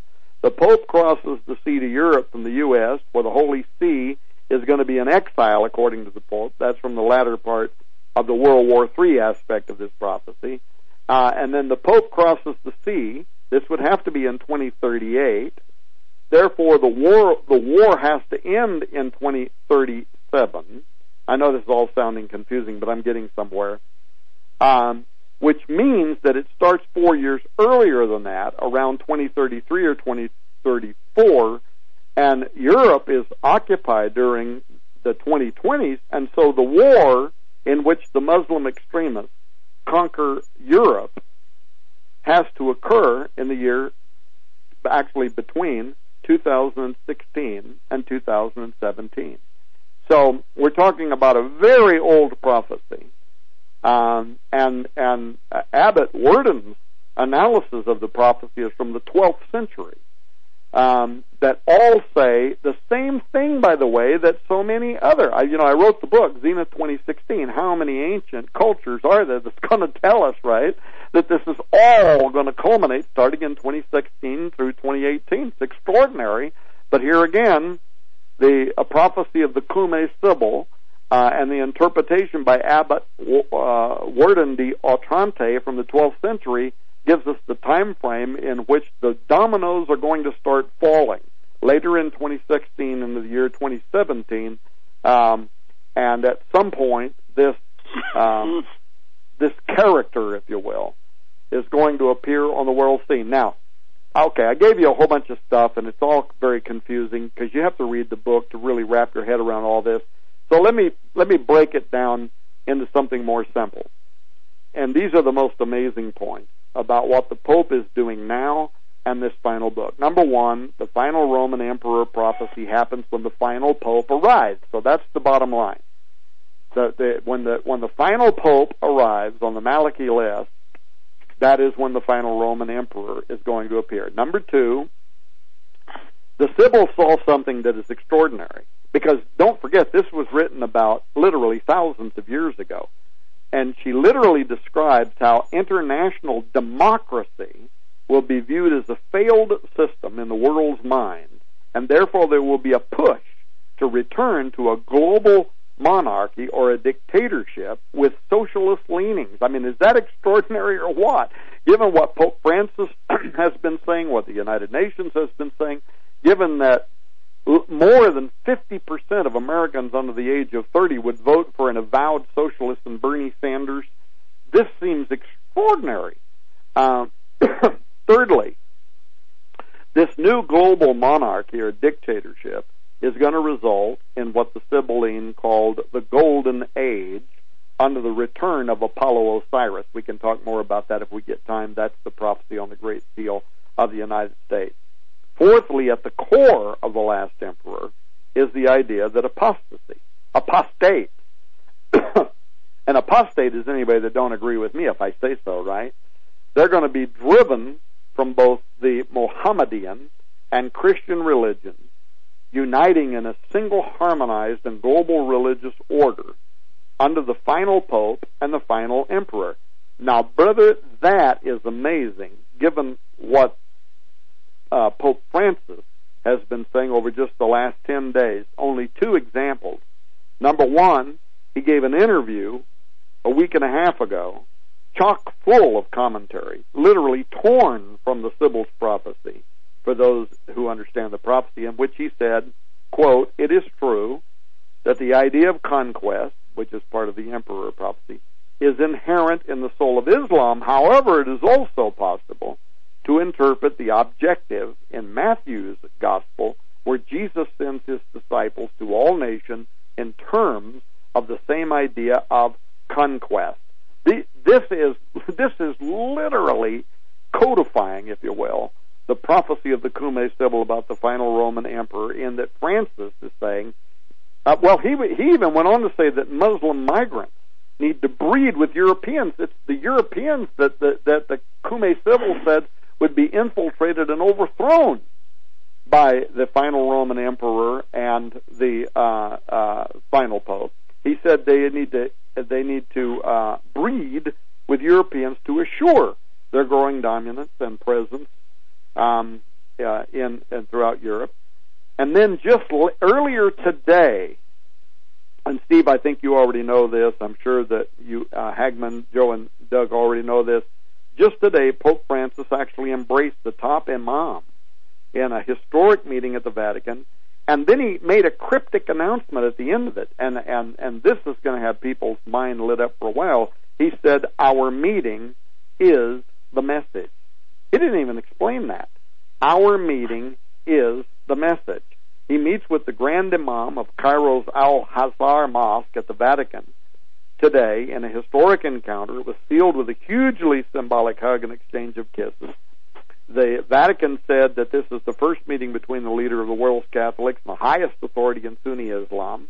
I'm reading this now from the headline. Marks the culmination of a significant improvement in relations between the two faiths since Francis took office in 2013. Our meeting is the message, Francis said in a brief comment to a small pool of reporters present at the start of the meeting with Sheikh Ahmed Al Tayyib, uh, again torn straight, literally, from the pages of the Sibyl's final emperor prophecy. So, and all of this happening after Cris Putnam and I sent the book to the typesetter, and it's actually being shipped this week to us. By the way, we're going to get that book to the people from uh, Hagmann and Hagmann that order it even before the stores even receive it. But uh, so, how extraordinary is that? Well, I think it's not only extraordinary, I think it echoes or, if you will, underscores my statement. It's fascinating that it's like God is using world events to put exclamation points on that which He's placed within His people's hearts to warn his people. You know, the scripture says, Surely Lord God will do nothing except he reveals his secrets to his servants, the prophets. And I'm not, you know, the testimony of Jesus, the spirit of prophecy. But look at the timing, Tom. This meeting today, see, actually, the reported meeting today is on the night that you and I are on with Doug Hagmann, and that was set weeks ago, okay? This night, right. ladies and gentlemen, was set weeks ago for us to appear. So what I find it interesting is every single day, the, and the medium, uh, you know, this meeting is a message. That's a takeoff on Marshall McLuhan's famous statement that the that the media is the message. And so what he's saying is what you see is happening before your eyes. I believe that was the greatest illuminist uh, uh, statement that's uh, been so plain for all to see. And the fact that here's what I think we've got to make it clear that obviously that Satan knows the latitude that God's given to him, and it's going to play out. But God has warned His people. And Tom, I'll tell you what, uh, you know, sends goosebumps through my body right now. I know what happens when events of this magnitude take place, and I know that the the the the dominoes, okay, the dominoes that have hidden evil, the dominoes that have kept evil out of our dimension are, are down. The gates are open. The stargates are opening. And, and for the record, just as Tim found out, all over the world, the universal symbol for stargates is a spiral. It didn't matter if they were in Sardinia. It didn't matter if they were in Rome. It didn't matter if they were in Malta. It didn't matter if they were in Peru, Bolivia. The universal symbol for stargates is the spiral. Uh, the Native Americans that contact me, they're saying there's a lot of events happening. There's a lot of gates opening. And what I think is fascinating, you know, the ancients understood one thing, and I don't know how it all works but they knew that when the volcanoes started going off, that the evil spirits that were, if you will, held in abeyance for this specific time would be released. And whether it's Popo in Mexico City or it's, uh, you know, Sinabung or uh, Reventador, any of the bigger volcanoes, uh, Vesuvius, not Vesuvius, excuse me, Mount Etna, Vesuvius is probably next, but all of these are going off. And Tom, you cannot separate them from the legends of the fallen angels. Now, here's what I find that's fascinating. We're watching, if you will, the whole Earth, Earth E A R T H convulse we're watching the birth pangs, and I don't think people are going to like what's being born on this earth. I don't think, and I'm talking about the evil that's coming. But in your book, you detail such a specific uh, series of events that have been laid out thousands of years before. And isn't it interesting? You, you know, people should realize this: the uh, the preeminent Sibyl in the Sistine Chapel represented is the Cumaean Sibyl. Is that not true? Yeah, absolutely. And and actually, well, let's talk about that a little bit. But let me let me follow up with one final statement about uh, what I had said a moment ago. That um, the, the these prophecies of the Cumaean Sibyl that came down, uh, they were borrowed by other Sibyls. They were repeated by even early church fathers. Uh, that resulted in the uh, the coming of the great end times monarch, this leader of a final world system. I believe that what the Catholics have done is that they have they have taken the prophecies of the Cumaean Sibyl, um, and in a way they've reversed them to set themselves up for great deception. Why would I say that? Because they believe that there's a coming great socialist dictator. So does Francis, evidently, who's going to work with this final pope and he's going to be their temporary savior, and that the Antichrist is not going to appear until after the final emperor. Um, but I believe that's the exact opposite of what the book of Revelation teaches. That the the actually the great monarch, the great emperor, is going to be the Antichrist, working with a false prophet, according to the book of Revelation, and it's not until after uh, that that the second coming of Jesus Christ occurs. The ISIS Islamists are also deceived because they too plagiarized the Cumaean Sibyl's prophecy to point to their coming Mahdi, and so in the same way they're going to accept the Savior. In fact, we have a chapter in our book on the final Roman Emperor how uh, uh, Muslims, Jews, and Christians are all going to be deceived by the coming of the final Roman Emperor, are going to accept Antichrist as their Savior. Well, of course, the book of Revelation makes that point too. Um, but I believe that so all all three, the Jews, the uh, Christians and Catholics, and the Muslims, are going to accept this false prophet, which is going to be the Antichrist. So the connection of the ancient Sibyls, the prophetess of the god Apollo, Osiris, Nimrod, is literally extraordinary in light of her kind of her reverential place that you moment, mentioned a moment ago in the Sistine Chapel and on the Great Seal of the United States of America. Now, is this just Tom Horn uh, and Cris Putnam and Steve Quayle being evangelicals, and therefore, like the Protestants of the turn of the century, and you know, we're taking a shot at Catholicism to accuse them of being the Antichrist and whatever. What an awful lot of Catholics might not know is that that is exactly the belief system of many of the early uh, Catholic theologians.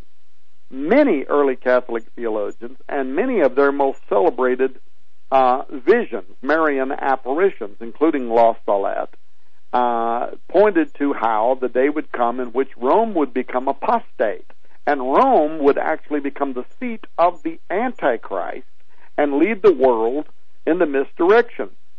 There is highly placed church experts, uh, even uh, in recent years, that have asserted that there is Satan worship that is very real, very powerful, that is occurring inside the Leonine walls of the Holy See in order to establish the coming of Antichrist in the place of Christ, or in the place, uh, the Antichrist as the celebrated final Roman emperor, the great monarch. By the way, uh, for instance, if, if Catholics listen to this show want to Google some of this to, to make sure that I'm not just making this up, Google Monsignor Luigi Marinelli, who uh, about 15 years ago wrote a book called Gone with the Wind in the Vatican, sold 100,000 copies in just the first three weeks. And look at what it discusses Satanism being practiced by the highest cardinals at the Vatican. Um, there's an exorcist you can Google, Archbishop Emmanuel Milingo.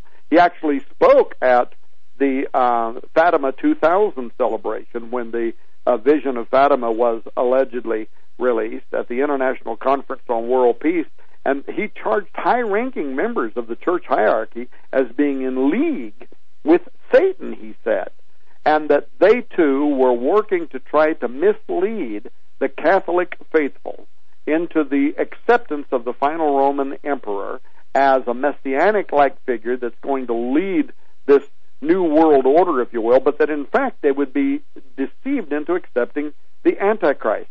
Uh, of course, you know, Malachi Martin, the Pontifical Biblical Institute writer uh, that we've talked about so many times, um, at the time that uh, Emmanuel Milingo, the Archbishop, said what he did at uh, Our Lady of Fatima 2000, the Manhattan magazine, The Fatima Crusader, they asked Martin, uh, because there was some public alarm that was raised about what Milingo was saying about high-ranking Vatican officials, Vatican officials who were uh, followers of Satan. They asked him about it, and uh, Martin said anybody who's acquainted with the state of affairs in the Vatican in the last 35 years is well aware that the princes of darkness have had and continue to have their surrogates in the court of St. Peter in Rome. So this is something that for modern Catholics comes as a real surprise. They don't have any idea that some of some of their recent theologians, as well as some of the ancient theologians, um, agreed, and, and, and some of their venerated Marian apparitions, uh, that Rome would become the seat of the Antichrist and lead the world into deception uh, based on this final Roman emperor, this final uh, uh, uh monarch uh, prophecy. It's a real surprise. Most modern Catholics today, I talk to them all the time. Um, they, they they're absolutely astonished. They they can't believe it when I tell them, look, some of the early church fathers of the of the Roman Catholic Church uh, some of the most celebrated of their theologians said that at the end of time, the Vatican would become the seat of the Antichrist. They are astonished by that, but it's actually a pretty common eschatology among high level Catholic scholars. Uh, men like, uh, here's some more names to Google Cardinal Henry Manning, uh, Bishop Salvador Zola, Frederick William Pele. These are extraordinary names in Catholic history, and all of them saw that in the last days a demonically infested clergy at the highest levels in Rome would subvert and use the papacy as a political vehicle for an occult world order. And that's, of course, what Malachi Martin wrote so much of his books and material about. And by the way, ten years before Malachi said something pulled his feet out from under him while he was preparing for an exorcism and he later died, um, he was working on a book at that time, and he said it was going to be his most explosive book ever. The uh, title of it was going to be called Primacy: How the Institutional Roman Catholic Church Became a Creature of the New World Order. And at that time, if you recall, he he was very outspoken about pedophilic Satanism at the heart of the Vatican, throughout the College of Cardinals, all the way down to the local parishes. He said they were in league with a secret diabolicus that began following what he called an enthronement of the fallen archangel Lucifer in the Roman Catholic citadel in the 1960s. And I I think we've talked about this before, so maybe we shouldn't go over it again, but uh, he said there was a ritual to enthrone Lucifer as the prince of Rome, and secondly, to assure that that inception happened, uh, and that an immaterial spirit, the spirit of Lucifer, was embodied within a final pope. He even wrote the book, The Final Conclave. And here we are living in this very moment in time, right? And in that book, Absolutely. in the yeah, in the in the keys to his blood, he said John Paul was scared. John Paul, he said, was terrified. He had come up against an irremovable presence in the Vatican uh, that uh, he called the super force, uh, and they were working uh, to make sure that the prophecy of the Cumaean Sibyl, the final Roman emperor, this last monarch, that Catholics around the world would be deceived into accepting this individual as their as their temporary Messiah, as their leader and the final Pope, but they would actually be embracing the uh, Antichrist. Well, this has come full circle. This has come uh, to fruition now. We're at the final Pope, and he is behaving in such a way that he, it appears that he too sees himself in a role because now he's he's out there doing Steve what you said you dreamt of or you had a vision of when you were a young preacher that the day would come in which the Muslim faith and the Catholic faith would be united into this end times super force that Malachi Martin said would cause the Vatican to become the seat of the Antichrist. Well, abs- and and you know I've shared that, but again, here's here's the other issue, Tom, that really is critical at this point. The amount of disclosure that's coming, the amount of exoplanets, everything we deal with, okay? I, you know, one thing that I, I was praying about one night about what else the Lucifer telescope is looking for, you know, people automatically assume it's planet X.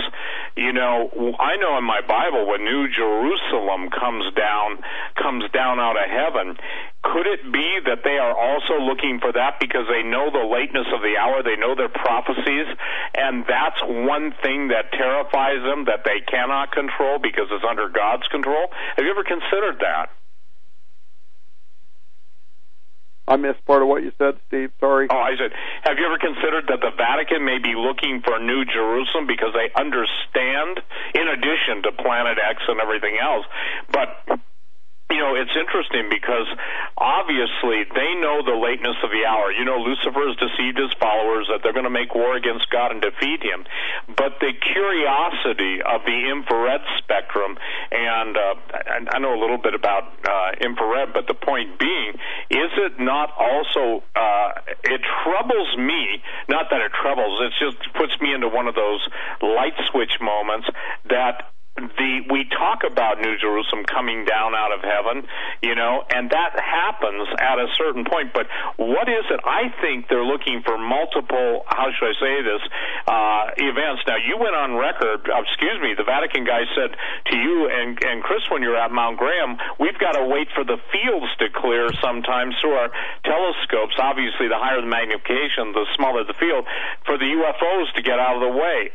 Could it also be that I'm just throwing this out, that being aware of the scriptures and being aware of the fight that's coming and their embracing of uh, the fallen one and his uh, followers, Lucifer and his followers, isn't it, it, could it not be that too?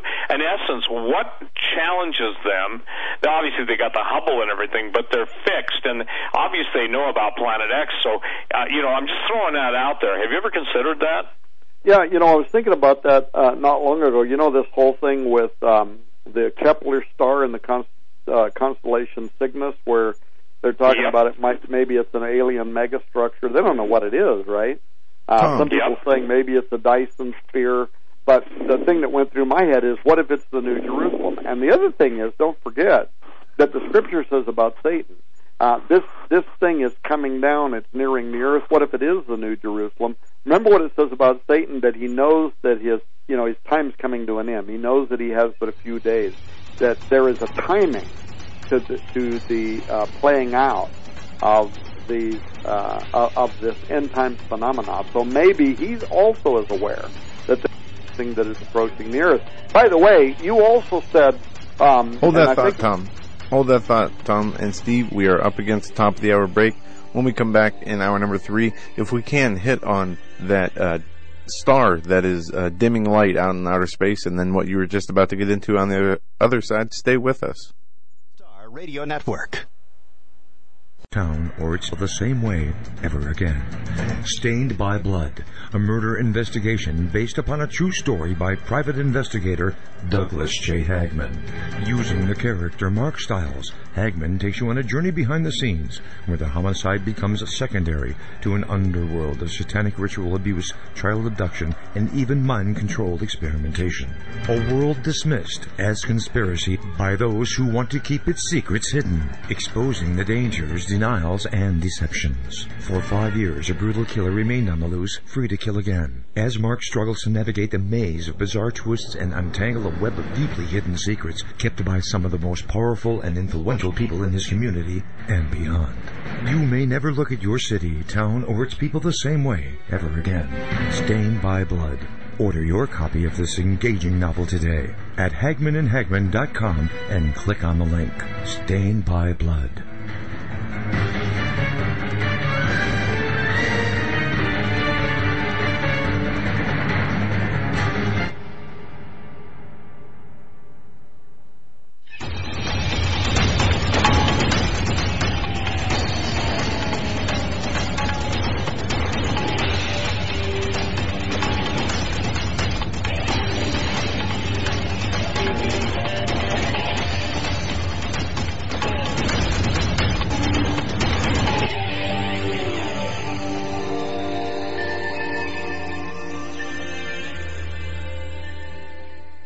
And welcome back, ladies and gentlemen, to our third and final hour on this Monday edition of the Hagmann and Hagmann Report.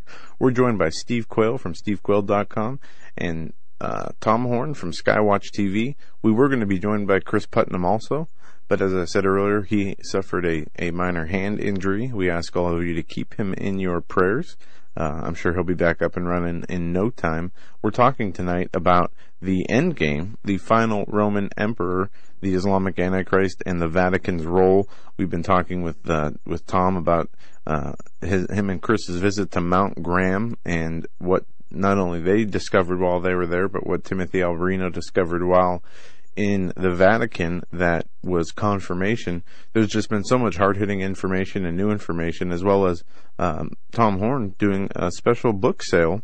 Um, or if you put in the, the code name Hagmann when ordering uh, the books, they will give you, uh, I think, sixty dollars worth of books free. And Tom, uh, if you want to jump in here and, and uh, give people that offer again, so they know uh, exactly what what to do to get that. Yeah, well, I just kind of made that up. We haven't made that public knowledge at all. We haven't advertised that to nobody. We're already giving away over $200 worth of free books that have never been given away before.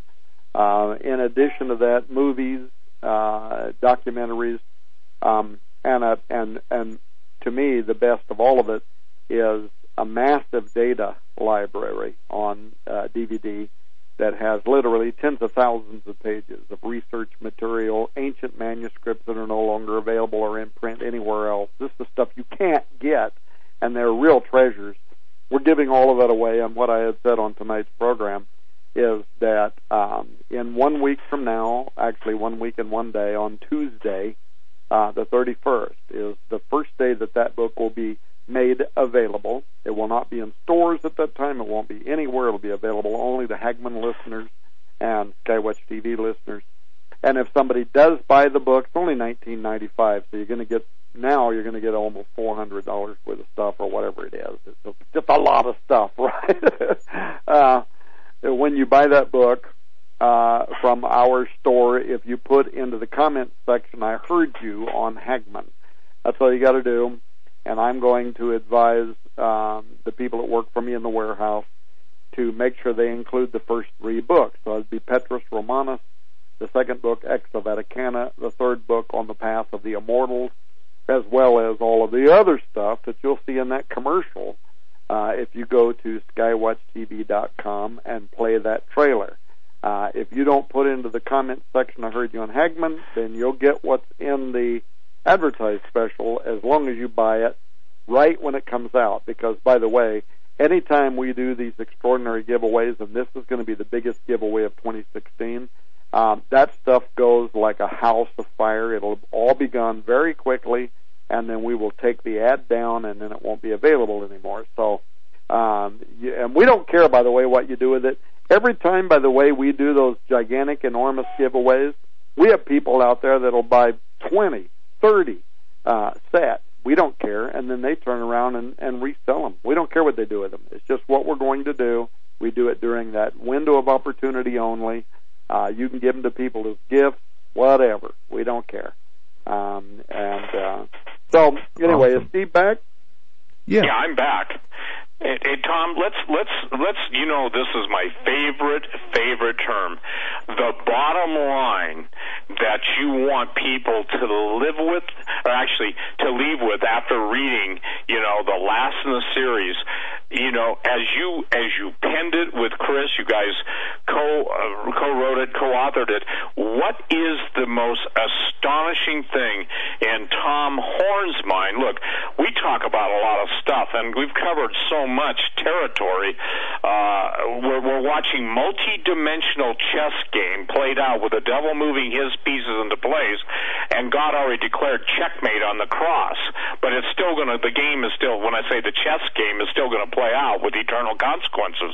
What is the most? If I would say to you, uh, what is the most relevant revelatory thing that God has opened up to you in the same context as when he gave you the understanding of the Pope's resignation. Does that make sense? Yeah, and um, so there were people when we went to the break, and uh, Doug asked if I could please make a commentary about the Dyson sphere issue, which I had raised. Let me do that real quickly, and then I'll sum this sure. all up. And I'll try to do it very quickly because actually this is connected to you too, Steve um, th- this whole thing about um, the uh, Vatican being the biggest duck in the puddle with regard to you know controlling the flow of disclosure information for the world's religious communities around extraterrestrial intelligence and all of that kind of stuff. Uh, the coming of a, uh, of a final Roman emperor, the culmination, the concatenation of prophecy from every angle. But then you had mentioned Stargates, which the people read the third book in this series on the path of the immortals, which we'll give away free to the people listening to this program if when they buy the book, The Final Roman Emperor, they put in the comments section, I heard John Hagmann. Um, uh, that book is dealing exclusively with this idea that there are gateways of the earth, stargates, portals, doorways. They've opened in the past. They're prophesied to open once again. That is absolutely a part of prophecy. We don't have time tonight to go back and put all that puzzle together, which we've done on previous shows, but it absolutely is a part of prophecy. And when you see, uh, you know, Isaiah the prophet saying about uh, the, the location of the Tower of Babel and Babylon, saying that in the last days a great voice is going to uh, announce, "Open the gates, ye ruler! I give command, and I bring them." Gates, right? Plural. I bring them. Giants are coming to fulfill my wrath. We realize that most Christianity has been very under uh, educated in terms of biblical prophecy and about what is going to happen in the near future. There are gateways. They've opened before. They're going to open again. Okay. Having said all that, um, this whole thing about the Dyson sphere that we were talking about before the break, and the Kepler star and the constellation Cygnus. And this deep mystery, you've got these astronomers, Bradley Schaefer, some others out there, They're talking about this this mysterious star and how it is dimming and then it's brightening and 16% each century. They they can't figure it out at all. They've never seen anything like this in deep space. Uh, is that well? I'm not going to say is that the New Jerusalem. We were also talking about that. Is this something though that uh, the Vatican is watching? Is it something they're observing? Some strange, bizarre activity in space? Well, um, for people that don't know what a Dyson sphere is, um, um, there's a uh, you can learn about this by going to Google and typing in the Templeton Foundation, which is a philanthropic organization. And what's strange is they're interested in genetics and they're interested in transhumanism and they're also interested in aliens and they're interested in hybridizing humanity. So a lot of this stuff seems to be kind of spooky in the way it kind of all flows together. They've been funding a whole series of lectures at the Arizona State University calling Facing the Challenges of Transhumanism, Religion, Science, and Technology. Um, and in 2009, they launched the Sophia Project about making contact with extraterrestrial intelligence. So a lot of weird stuff. You can Google all of it. But now there's another university that we suspect could be involved in the cover-up of alien of, the, of a so-called alien presence, artifacts, whatever, and that's Penn State, um, or at least one of its well-known lecturers. And this is a story that goes all the way back to 2005. And I don't know if we've talked about this in any of the recent programs over the last few years, Steve, but you and I at, wow, how far back does the Q files go? When did you stop doing the Q files? Well, that that goes back a long way. You know, it sounds like we're both old guys talking about decades yeah. ago. Well, we were doing a series of shows, and they were Q file shows because we still have them on tape. Um, and suddenly there was this story that shot across the World Wide Web of a giant Leviathan type creature. Now, you remember this? And they said it had been discovered in the polar ice Franz Josef Land. Colossal being, they described it as having horns and immense in dimension that protruded from its head, incredible length, a body covered with a combination of fur. So you and I started investigating that story, uh, including analyzing the audio and video files. And within days, you had actually tracked down the helicopter pilot. Is this starting to come back to you now? Yeah, yeah, I remember that and uh, the helicopter pilot who had flown over and filmed this lo- so-called Leviathan video. And according to the pilot, it was all a ruse. Sony, uh, Sony had created this docudrama hoax to virally promote the release of the new PlayStation uh, 2 game called Shadow of the Colossus. So you went on with George Noory, coast to coast, uh, and said it was all just a ruse, no big deal, blah blah blah. Uh, I did not know that, so I was out there. I'm still trying to unearth something for Raiders News Network, which is today known as Skywatch TV. Um, and I was out there suggesting we might have only scratched the surface, big uh, mystery. When suddenly information came up that made me think that both of us had been part of a bait and switch to throw people off a legitimate recovery effort. Now this goes to gateways star, you know, what we went to the break talking about. It goes to that.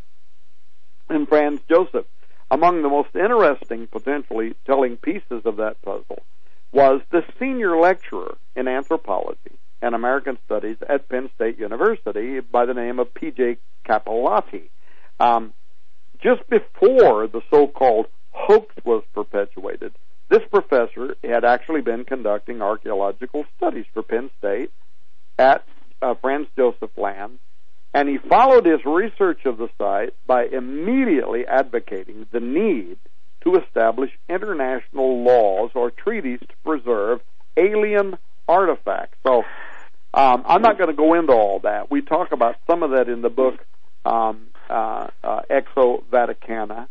Um, but it raised the question that Capelotti's team had uncovered something in Franz Josef Land that had something to do with extraterrestrial, uh, other worlds, artifacts because he was literally calling for the need to establish through the UN international laws and treaties to preserve alien artifacts on other worlds. We document that uh, in Exo Vaticana. Something that corresponds to artificial remains somewhere, uh, elsewhere in the universe, whatever. Something big enough to employ, let's say, Sony to concoct a cover up, something they had found. Um, well, in any case, I'm not going to go into this. I think I don't have enough time. Bottom line is Capelotti wrote a book uh, that was published after the fact in which he quotes me and you and says that there are people out there like Steve Quayle and Tom Horn and they're trying to make this something more than what it is. But everything about it smelled of a giant uh, cover up, if you will. Um, and I think I I think I talked so long I forgot what it, the point that I was going to make. But but there is something about this idea about gateways, stargates. Uh, I remember when I released the book Nephilim Stargates, I did this whole series of shows on radio and television. By the way, if I remember what I was going to say about Capelotti, I'll say it. Um, but I was discussing this idea of supernatural portals, doorways, openings, um, and that how this was actually an ancient idea that there are gateways between this world and other dimensions. Um, and at one point on one of those programs, I remember I was being interviewed by J.R. Church and Gary Stearman, as a matter of fact, and it's probably still available on YouTube, um, in which I briefly raised this idea that Aleister Crowley and the Jet Propulsion Laboratory founder Jack Parsons and L. Ron Hubbard of the Church of Scientolo- uh, Scientology, how they had been working to try to open a gateway, a doorway, right? You're aware of that. I'm sure most of the people listening to this program probably aware of how they were trying to open a doorway uh, into another universe. But there's something else here, and I want to bring this up because we're in this election year, and you've got Hillary Clinton and uh, um, um, Trump that are probably going to be the two individuals facing off against each other in a very historic year that also sees potentially the arrival of the final Roman emperor. Um, and so there's there's something here. Uh, Parsons and Hubbard well, and I want to share something, Tom. It was important that people understand the Nazis, especially under the SS and the Ahnenerbe, you know, the control of those looking for their ancient heritage, they absolutely achieved, and I, I've gone on record, people have heard me say this, but they have achieved and had achieved the ability to open the gates. And when even Wernher von Braun, and I forget the other gentleman's name, said, well, it's not that we Germans are so smart, it's that we had help from other dimensions. And that's that's that's a pretty interesting quote. And what was more fascinating to me is it's kind of like this too. When I came out with the book, uh, uh, "Oh Good Night, Empire Beneath the Ice: How the Nazis Won World War II," the thing that was astronomically uh, uh, important to that was the fact that the supernatural realm of evil spirits and that which Aleister Crowley and his ilk, Jack Parsons, the whole crew at Jet Propulsion Laboratory. And if you guys want to know where the cover up is, it comes from not just NASA, but it comes from JPL when it's Jet Propulsion Laboratory the point I'm trying to make is that you cannot separate you cannot separate advanced technology from spiritism and Stargate. Spiritism and stargates go hand in hand. And for the record, when when Antarctica was visited by Obama, by the Pope, and by um, uh, the uh, uh, what's his name, Kirill, the head of the uh, and I don't know what the official title is, Patriarch of I guess the Russian Orthodox Church. It was fascinating that prior to that, Russia had sent a, a the equivalent of their Operation High Jump down there, supposedly carrying the Ark of Gabriel. The Ark of Gabriel is not the Ark of the Covenant.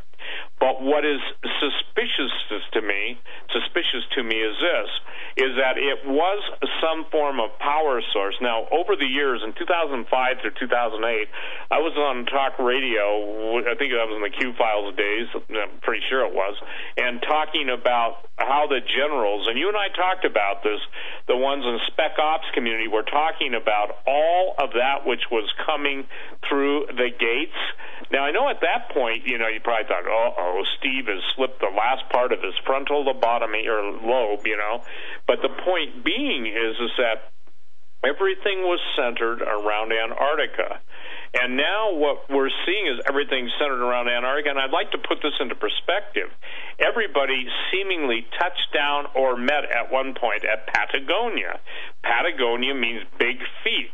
Magellan specifically details, and I detail that in my book, the fact of running into the giants of Patagonia. And now the History Channel and others have come out and tried to discredit that.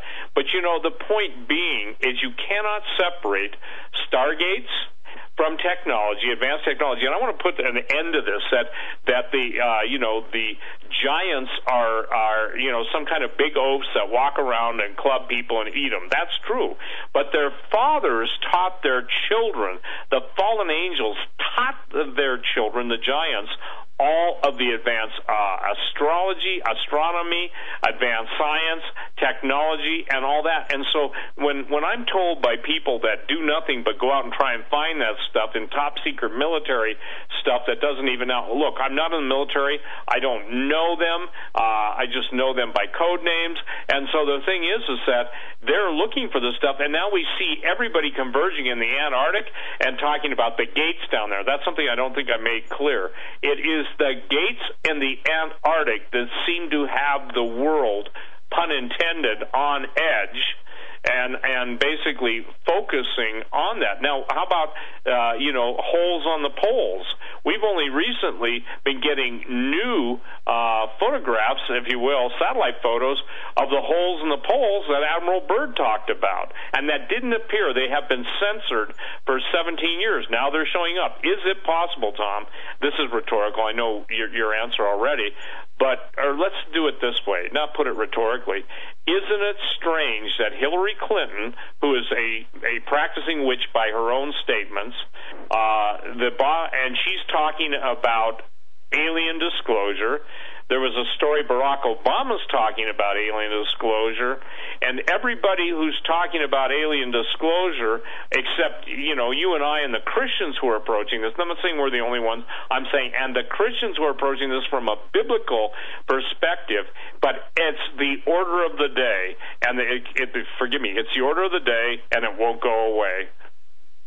Yeah, and uh, it, it took me a moment. Somebody walked into my office while I was trying to do radio, and they were interrupting me, and I completely lost my train of thought. But they're they're gone, and it took me a moment to remember what I was going to say about Capelotti uh, and the research that you and I were doing some years ago, quite a few years ago, I guess, at Q, Q files. but um, a few years after your and my investigation, and I do think this was around 2005 um, but Capelotti followed the expedition that they had uh, with a book that he titled "A Human Archaeology of Space: Lunar, Planetary, and Interstellar Relics of Exploration." So he continues to push this idea that there are artifacts of alien design that were here on Earth and in other places. And again, we're talking about a Penn State University guy that's calling to the United Nations to create rules around which these extraterrestrial artifacts can be uh, investigated. But he wrote that book. It was published by McFarland Publishing, in which he discusses the, the, that very shadow of the Colossus Leviathan conspiracy that you and I had been investigating. And he admits uh, to making two voyages at that time to the North Pole on board the Russian icebreaker Yamal uh, and and he writes in his book, I've got the quote, during the second voyage, as we returned from the pole, we landed by helicopter on Rudolph Island in San uh, in Franz Josef Land, and he then describes his team's excursion to the site that you and I had been uh, doing news reports about to examine the remains. Get this of an enormous spacecraft. Now, he then goes on to claim that this was only a Soviet uh, TB-3 bomber whose destruction the former Soviet Union had also buried as deeply as the government could.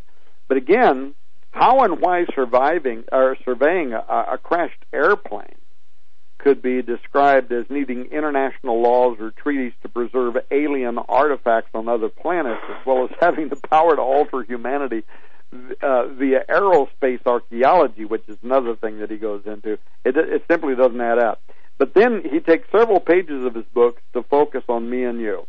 Uh, and I've got one of the quotes here. This aerospace archaeology, taken up as a central element of an argument for the presence of artifacts of extraterrestrial intelligence here on Earth, in a series of articles called Stargates, Ancient Rituals, and Those Invited Through the Portal. Remember those, Steve? Um, yep. And posted on the internet news sites, Raiders News Update, authors Tom Horn and Steve Quayle speculated that it was the disbelievers that were being conned in this case by a especially created hoax that was in fact part of a larger cosmic conspiracy involving, you guessed it, me, end quote. Well, after uh, republishing a whole large part of our investigation into the archaeology of space, stargates, portals, interstellar relics, he then repeat, repeats his claim that there was nothing otherworldly that was discovered at Franz Josef Land uh, and uh, but it's just a Soviet airplane. Uh, he doesn't explain how it's going to lead to the next step in human evolution, which is also part of his book he connects the next step in human evolution with the discoveries they made and sent. Uh, well, maybe Tom, the United Nations was in the airplane parts business and needed a new bomber, and they had to go dig up one or, or you know drill for one in the ice. You, you see what what those guys do is they contradict their very premise. That's what you're bringing up, and you know I take that as a compliment. It, we're, he's making he's making his point, and when we show the Christian perspective on it immediately. You know what I'm saying? He says, of course, this can't be the case, and says it's a bomber. It's like the Black Sea anomaly. It looks like the Millennium Falcon. It has energy still involved in it, and when they send down uh, submersibles, the, the batteries are drained. It's like a episode out of the Bermuda Triangle. And so the the point is, is this covered up and covered over covered up and covered over. Again, I'll say it covered up and covered over. Or sometimes it's the other way covered over and covered up. It's just like we've heard for years of the secret chambers.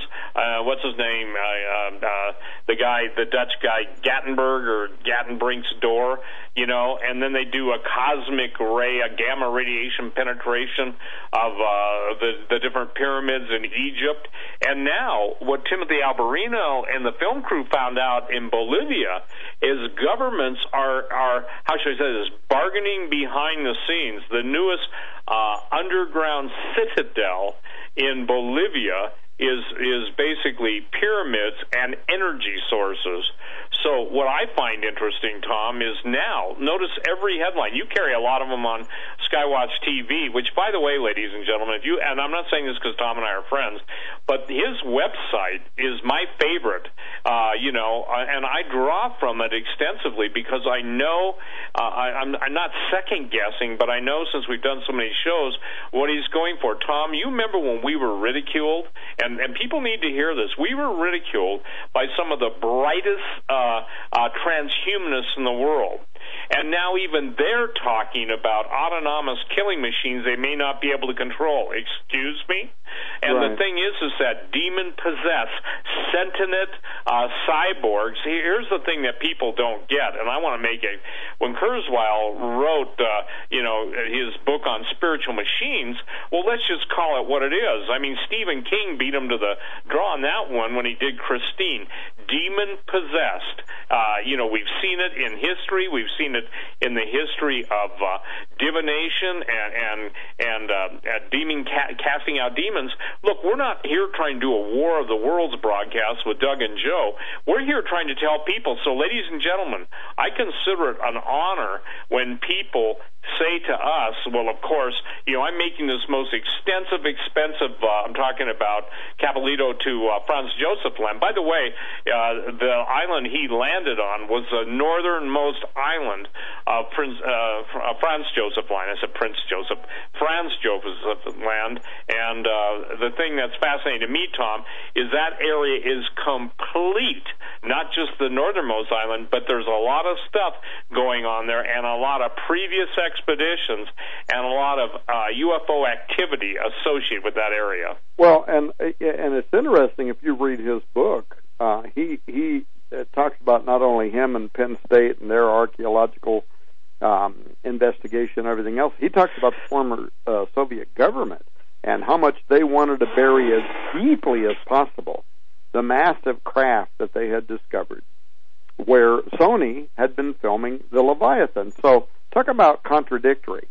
You're, you're, you're, here's a guy that, on the one hand, at the university level, is calling for the United Nations to establish protocols to protect alien artifacts on this world and other worlds, um, and uh, and saying that the Soviet Union was working hard to bury as deeply as possible what had been discovered there, and then he's turning right around and saying but we let Sony go in there uh, and film the Leviathan thing as like a, a joke and a commercial. That just doesn't even make any sense. If you've got an area that you're highly trying to protect, the last thing you do is give a contract to Sony to go in there and make a Nintendo game commercial, right?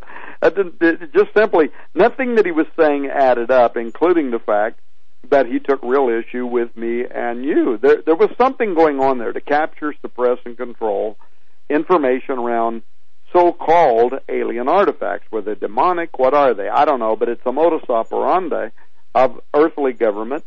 And by the way, it reminds me of another investigation that you and I did a decade ago, and this further back in 2003, uh, when archaeologists discovered another magnetic anomaly, a stargate, if you will, in the ground where the Euphrates River once flowed, and that turned out to be, according to archaeologists themselves, the lost tomb of King Gilgamesh, the uh, legendary ruler of ancient Samaria, known in the Bible as Nimrod. The New Testament is the spirit of Antichrist that rises during the end times and that is absolutely connected to the prophecy of the Cumaean Sibyl and the final Roman emperor and the arrival of Antichrist. And isn't it interesting, Steve, given how uh, at that same location, uh, the book of Revelation says that the bottomless pit is located and the uh, gates of the earth are going to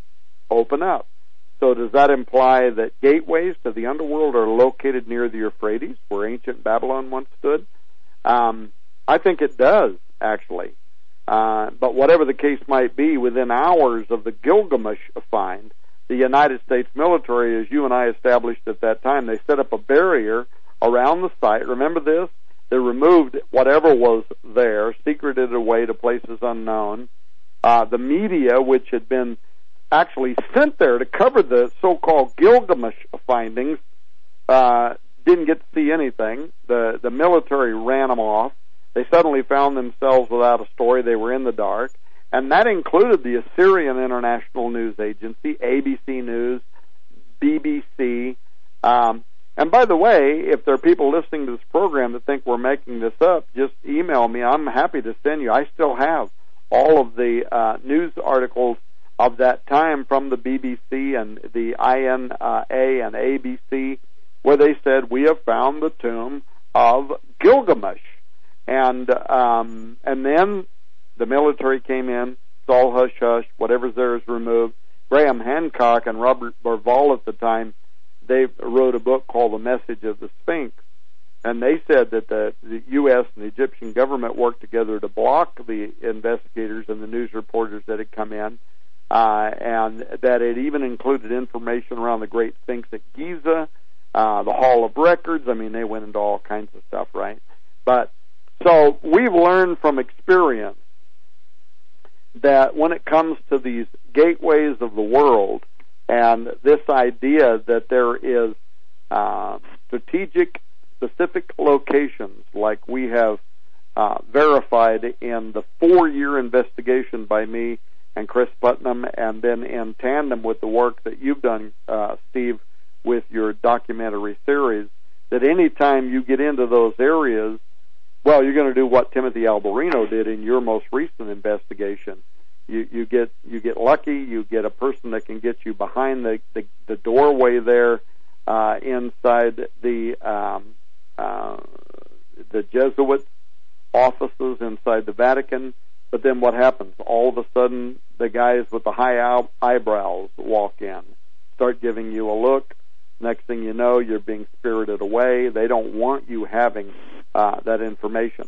Um, very quickly, one thing that I, I started out on a moment ago, and somebody walked into my office here and interrupted me, was um, this idea about doorways and gateways and what I was doing some years ago that had to do with Crowley's magic portal um, and uh, uh, Hubbard uh, and Parson um, and their attempt at creating what they call the Babylon working. There's something here that's important that might have to do with this current election process. Um, it's a matter of record that feminism, pantheistic monism have been sowed, sown into the public consciousness uh, from the ivory towers of academia uh, all the way back to Jack Parsons' dark invocations, which were carried out in the 1940s, and the Babylon working, which was intended to give birth to a dark being a moon child. Uh, Crowley described it in his works, and Crowley didn't like uh, either one of those guys, um, Hubbard or Parson. He didn't really like them. They were part of his institution, but he he thought they were both stupid. Um, but he described what they were trying to do as a moon child, which was uh, using powerful energies, it literally ninth degree sexual magic um, rites uh, that were intended to open a doorway, a gateway, through which the goddess Babylon herself could be conceived in human form. And Parsons wrote in his uh, own book that he believed that he and Hubbard had accomplished the task of incarnating the divine feminine, the spirit of Babylon, uh, in a series of rituals um, in 1946. In fact, um, in his biography, he actually preserves a celebratory statement regarding her embodiment in a child somewhere um, in uh, which he believed that a child had been conceived. And it was a woman on earth and that she would be born in nine months of time. And he wrote about it. Babylon's incarnate on the earth today, blah, blah, blah. You're waiting the proper hour of her manifestation. Well, why am I bringing this up? Because if his magic can be believed, then one would expect that a female child uh, would have been born in 1947. Interesting date, right? Yeah, um, yeah, I know where we're going on this one. And that she would later rise to international prominence. Uh, she would be an outspoken feminist, but she would grow to have global political clout in order to influence and even guide the nations of the world.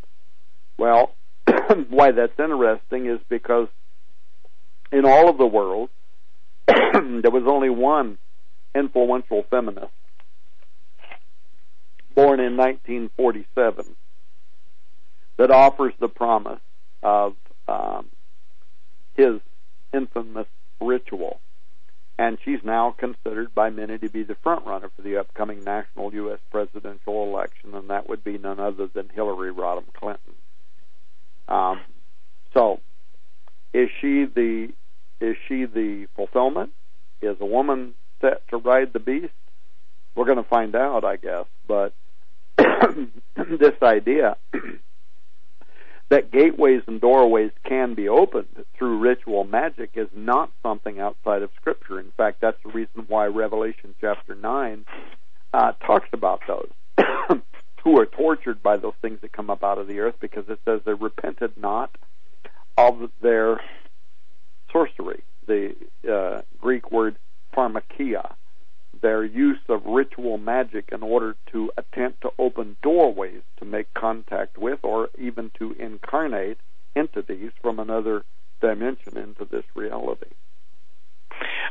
Hey, Tom, I want to go back and address Gilgamesh. When that came out, the first mention of it was on the BBC, and you've got all this stuff. You and I were doing shows in those days, but they, according to the people I know who not only found Gilgamesh's tomb, but also his DNA. Now remember, he's Nimrod. Remember, he goes into hell through a portal if you will, in the very area of the, you know, of, of Iraq. Uh, the people that I knew that were excavating that, different from the people that contacted you and sent you those photos, they basically talked about a, a tunnel system, and, and there was a brief mention on it during the time they were hunting for Saddam Hussein, but there's a whole different story there, and the artifacts that there are artifacts that you know collectors like, and then there's the ones the military want. The military want anything that is a weapon system, a power source, or a genetic, uh, if you will, cache of DNA that they don't already possess. So when you and I started talking, Tom Horn, about all of the different cloning that's already being done, human cloning, you know, we talked about that. Ah, that'll never happen. Dolly the sheep is a far away and a far call from human beings. And then the Chinese just announced, hey, we're going to clone a human army. You know, my position is it's been done. Dr. Mengele, who never, you know, basically quit his research, and those obviously in the Antarctic uh, calling uh, uh, his shots and paying for his his um, what would you call it, research. I mean, the, the, he had twinning and cloning down by the late 50s. That's hard for people to imagine. But see, here's what's fascinating: video games are taking all this stuff on. Even Steven Spiel, uh, Spielberg's Big Friendly Giant. Okay, uh, he has a dream sequence where the, the you know the the real giants are eating, and obviously the young girl is saved by a big friendly giant. You know, who kind of looks like uh, you know, he's not the handsomest of guys, but he looks kind of dorky. Well, why is this coming out right now? I'll tell you why. Again, they're going to say these giants are good.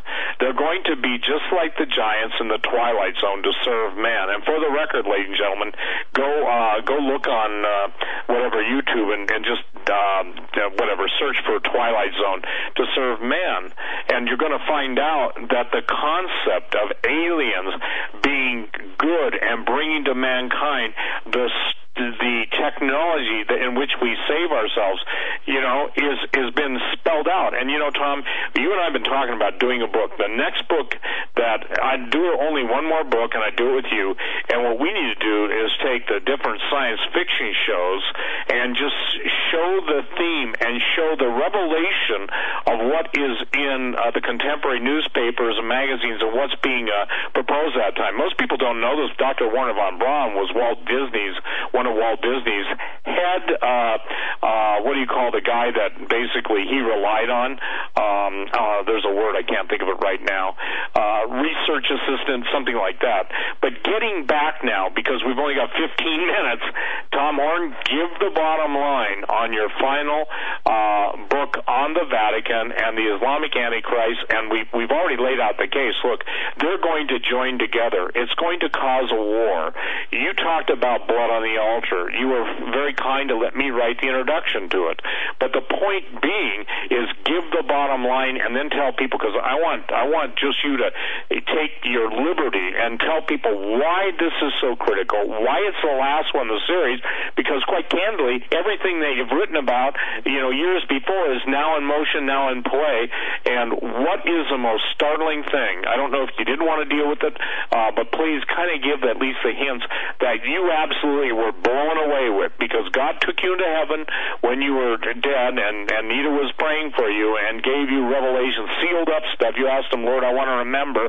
The Lord said, You're not going to remember. But as times get darker, those things that God implants in people's spirit that are basically timed release are coming forth. So you share that. What is the most important thing that you came away with this book that you want people to get this book? And by the way, tell how they can get it too, Tom. Do that now because uh, I want it now. well, um, I, I will say this: it's the biggest revelation of all of them. It's much bigger than all of the other three combined.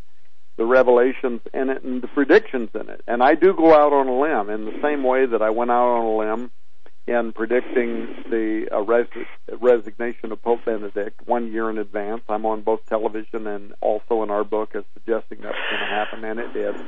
Um, this time around, the predictions are are much more significant, and they do, by the way, have something to do with the fact that many years ago, I died. I woke up in heaven, and I'm not going to talk about that tonight.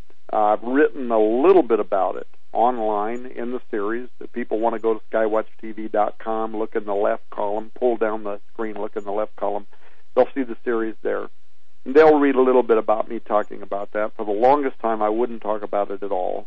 They'll find out why I wouldn't talk about it too. They read that article, um, and um, it was really Sid Roth that kind of drew me out to talk about that, and so I did. And then it turned out to be amazing that much of what had happened to me had also happened to you, Steve, and I did not know that because we had never talked about it. But in this final book, um, I make two major predictions. Um, and I make them with the same level of confidence that I made when I predicted that Pope Benedict was going to step down in April of 2012, which he did. Same level of confidence, but this is much bigger. Um, and we don't have time tonight to go into all this or all of the details that are in the book, The Final Roman Emperor. Oh, you mentioned for me to tell people how they can get it. Here's what I want to say. Look, the final Roman emperor, the Islamic Antichrist, and the Vatican's Last Crusade. It's going to be available everywhere in a few weeks from now. But if you want to get it first, and if you want to get, well, now for Hagmann listeners, if you want to get it with uh, who knows what, three or four hundred dollars worth of free stuff, um, next week, um, May 31, Tuesday, you're, you're going to want to go to skywatchtv.com. There'll be a big banner up there you can click on. And all you got to do is buy the, the, the fourth book, 1995, and you're going to receive the 200 plus dollars worth of stuff that's already being described over there. A lot of free books, free movies, WikiLeaks files, ancient texts. The data library to me is the part I love the most to me because this is literally four years of extraordinary research, finding literally tens of thousands of pages of very important information that's no longer even in print that we make available to people. So I love the data library, but you know, so all the other books and all that. But when you check out, if you buy the book, The Final Roman Emperor, uh, when you check out, make sure you put in the comments section, I heard you on Hagmann. That's all you got to do and I'm going to advise uh, the people that work for me at the warehouse there to include, in addition to all that other free stuff that's being advertised, to include for you that write that in the first three books in this series. So you will have all four books. You'll have Petrus Romanus, you'll have Exo Vaticana, you'll have the Path of the Immortals, and you'll have the final book in the series, uh, the final Roman Emperor. Um, but part of the uh, predictions. And these are going to be quantifiable. If I turn out to be wrong, you'll be able to say this guy didn't have any idea what he was talking about. But I'm certain that what I'm saying is going to happen. And the biggest part of the, those predictions have to do, and we detail this in the book, I won't go into all that right now, but the Islamic State, ISIS, and their associates are going to use a weapon of mass destruction. Uh, uh, in the next uh, little few months, within the next 24 months. This is going to be of such scope and impact that it is going to raise the international um, community. There will be an outcry sufficient for the Vatican to play its first card, uh, which, as you read the book, you'll learn has already been primed by subtle references to what's called just war theory uh, in the lead up to this predicted event. When this weapon of mass destruction is used by ISIS, the Roman Pope is going to call for the revitalization of the Christian rules for just war. These are very important terms I'm using here. A coalition army, similar to the 2003 invasion of Iraq, is going to be uh, formed to seriously engage the Islamic radicals, not like what you've seen so far, but literally to wipe them out. Geopolitics aside, the jihadists are going to see the Vatican's sanction of war as a new final religious crusade that plays into the Cumaean Sibyl's prophecies.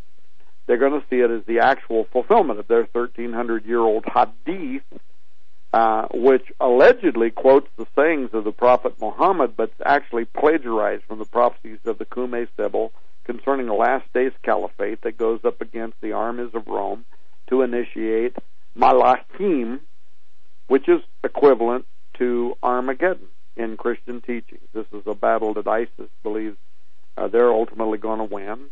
Um, and that war, they believe, is going to provoke the coming of Mahdi. That's the reason that's part of our title. Cris Putnam and I don't believe that the Antichrist is going to be a Muslim necessarily, but the, but Islam is connected to a plagiarism of the Cumaean Sibyl's prophecy, in which they took what the Catholics call the final Roman emperor and they call it the Mahdi. So you're going to find out about that. And this is something that nobody anywhere has ever analyzed before, and you are going to be blown away uh, by it.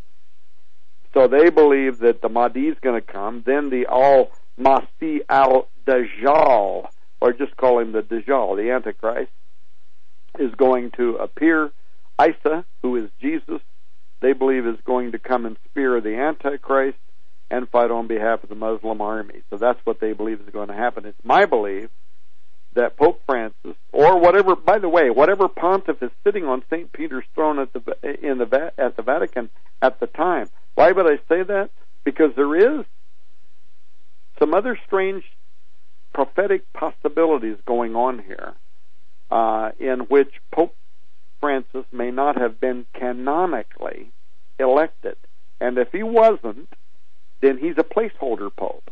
He's actually standing in the place of the true final pope number 112.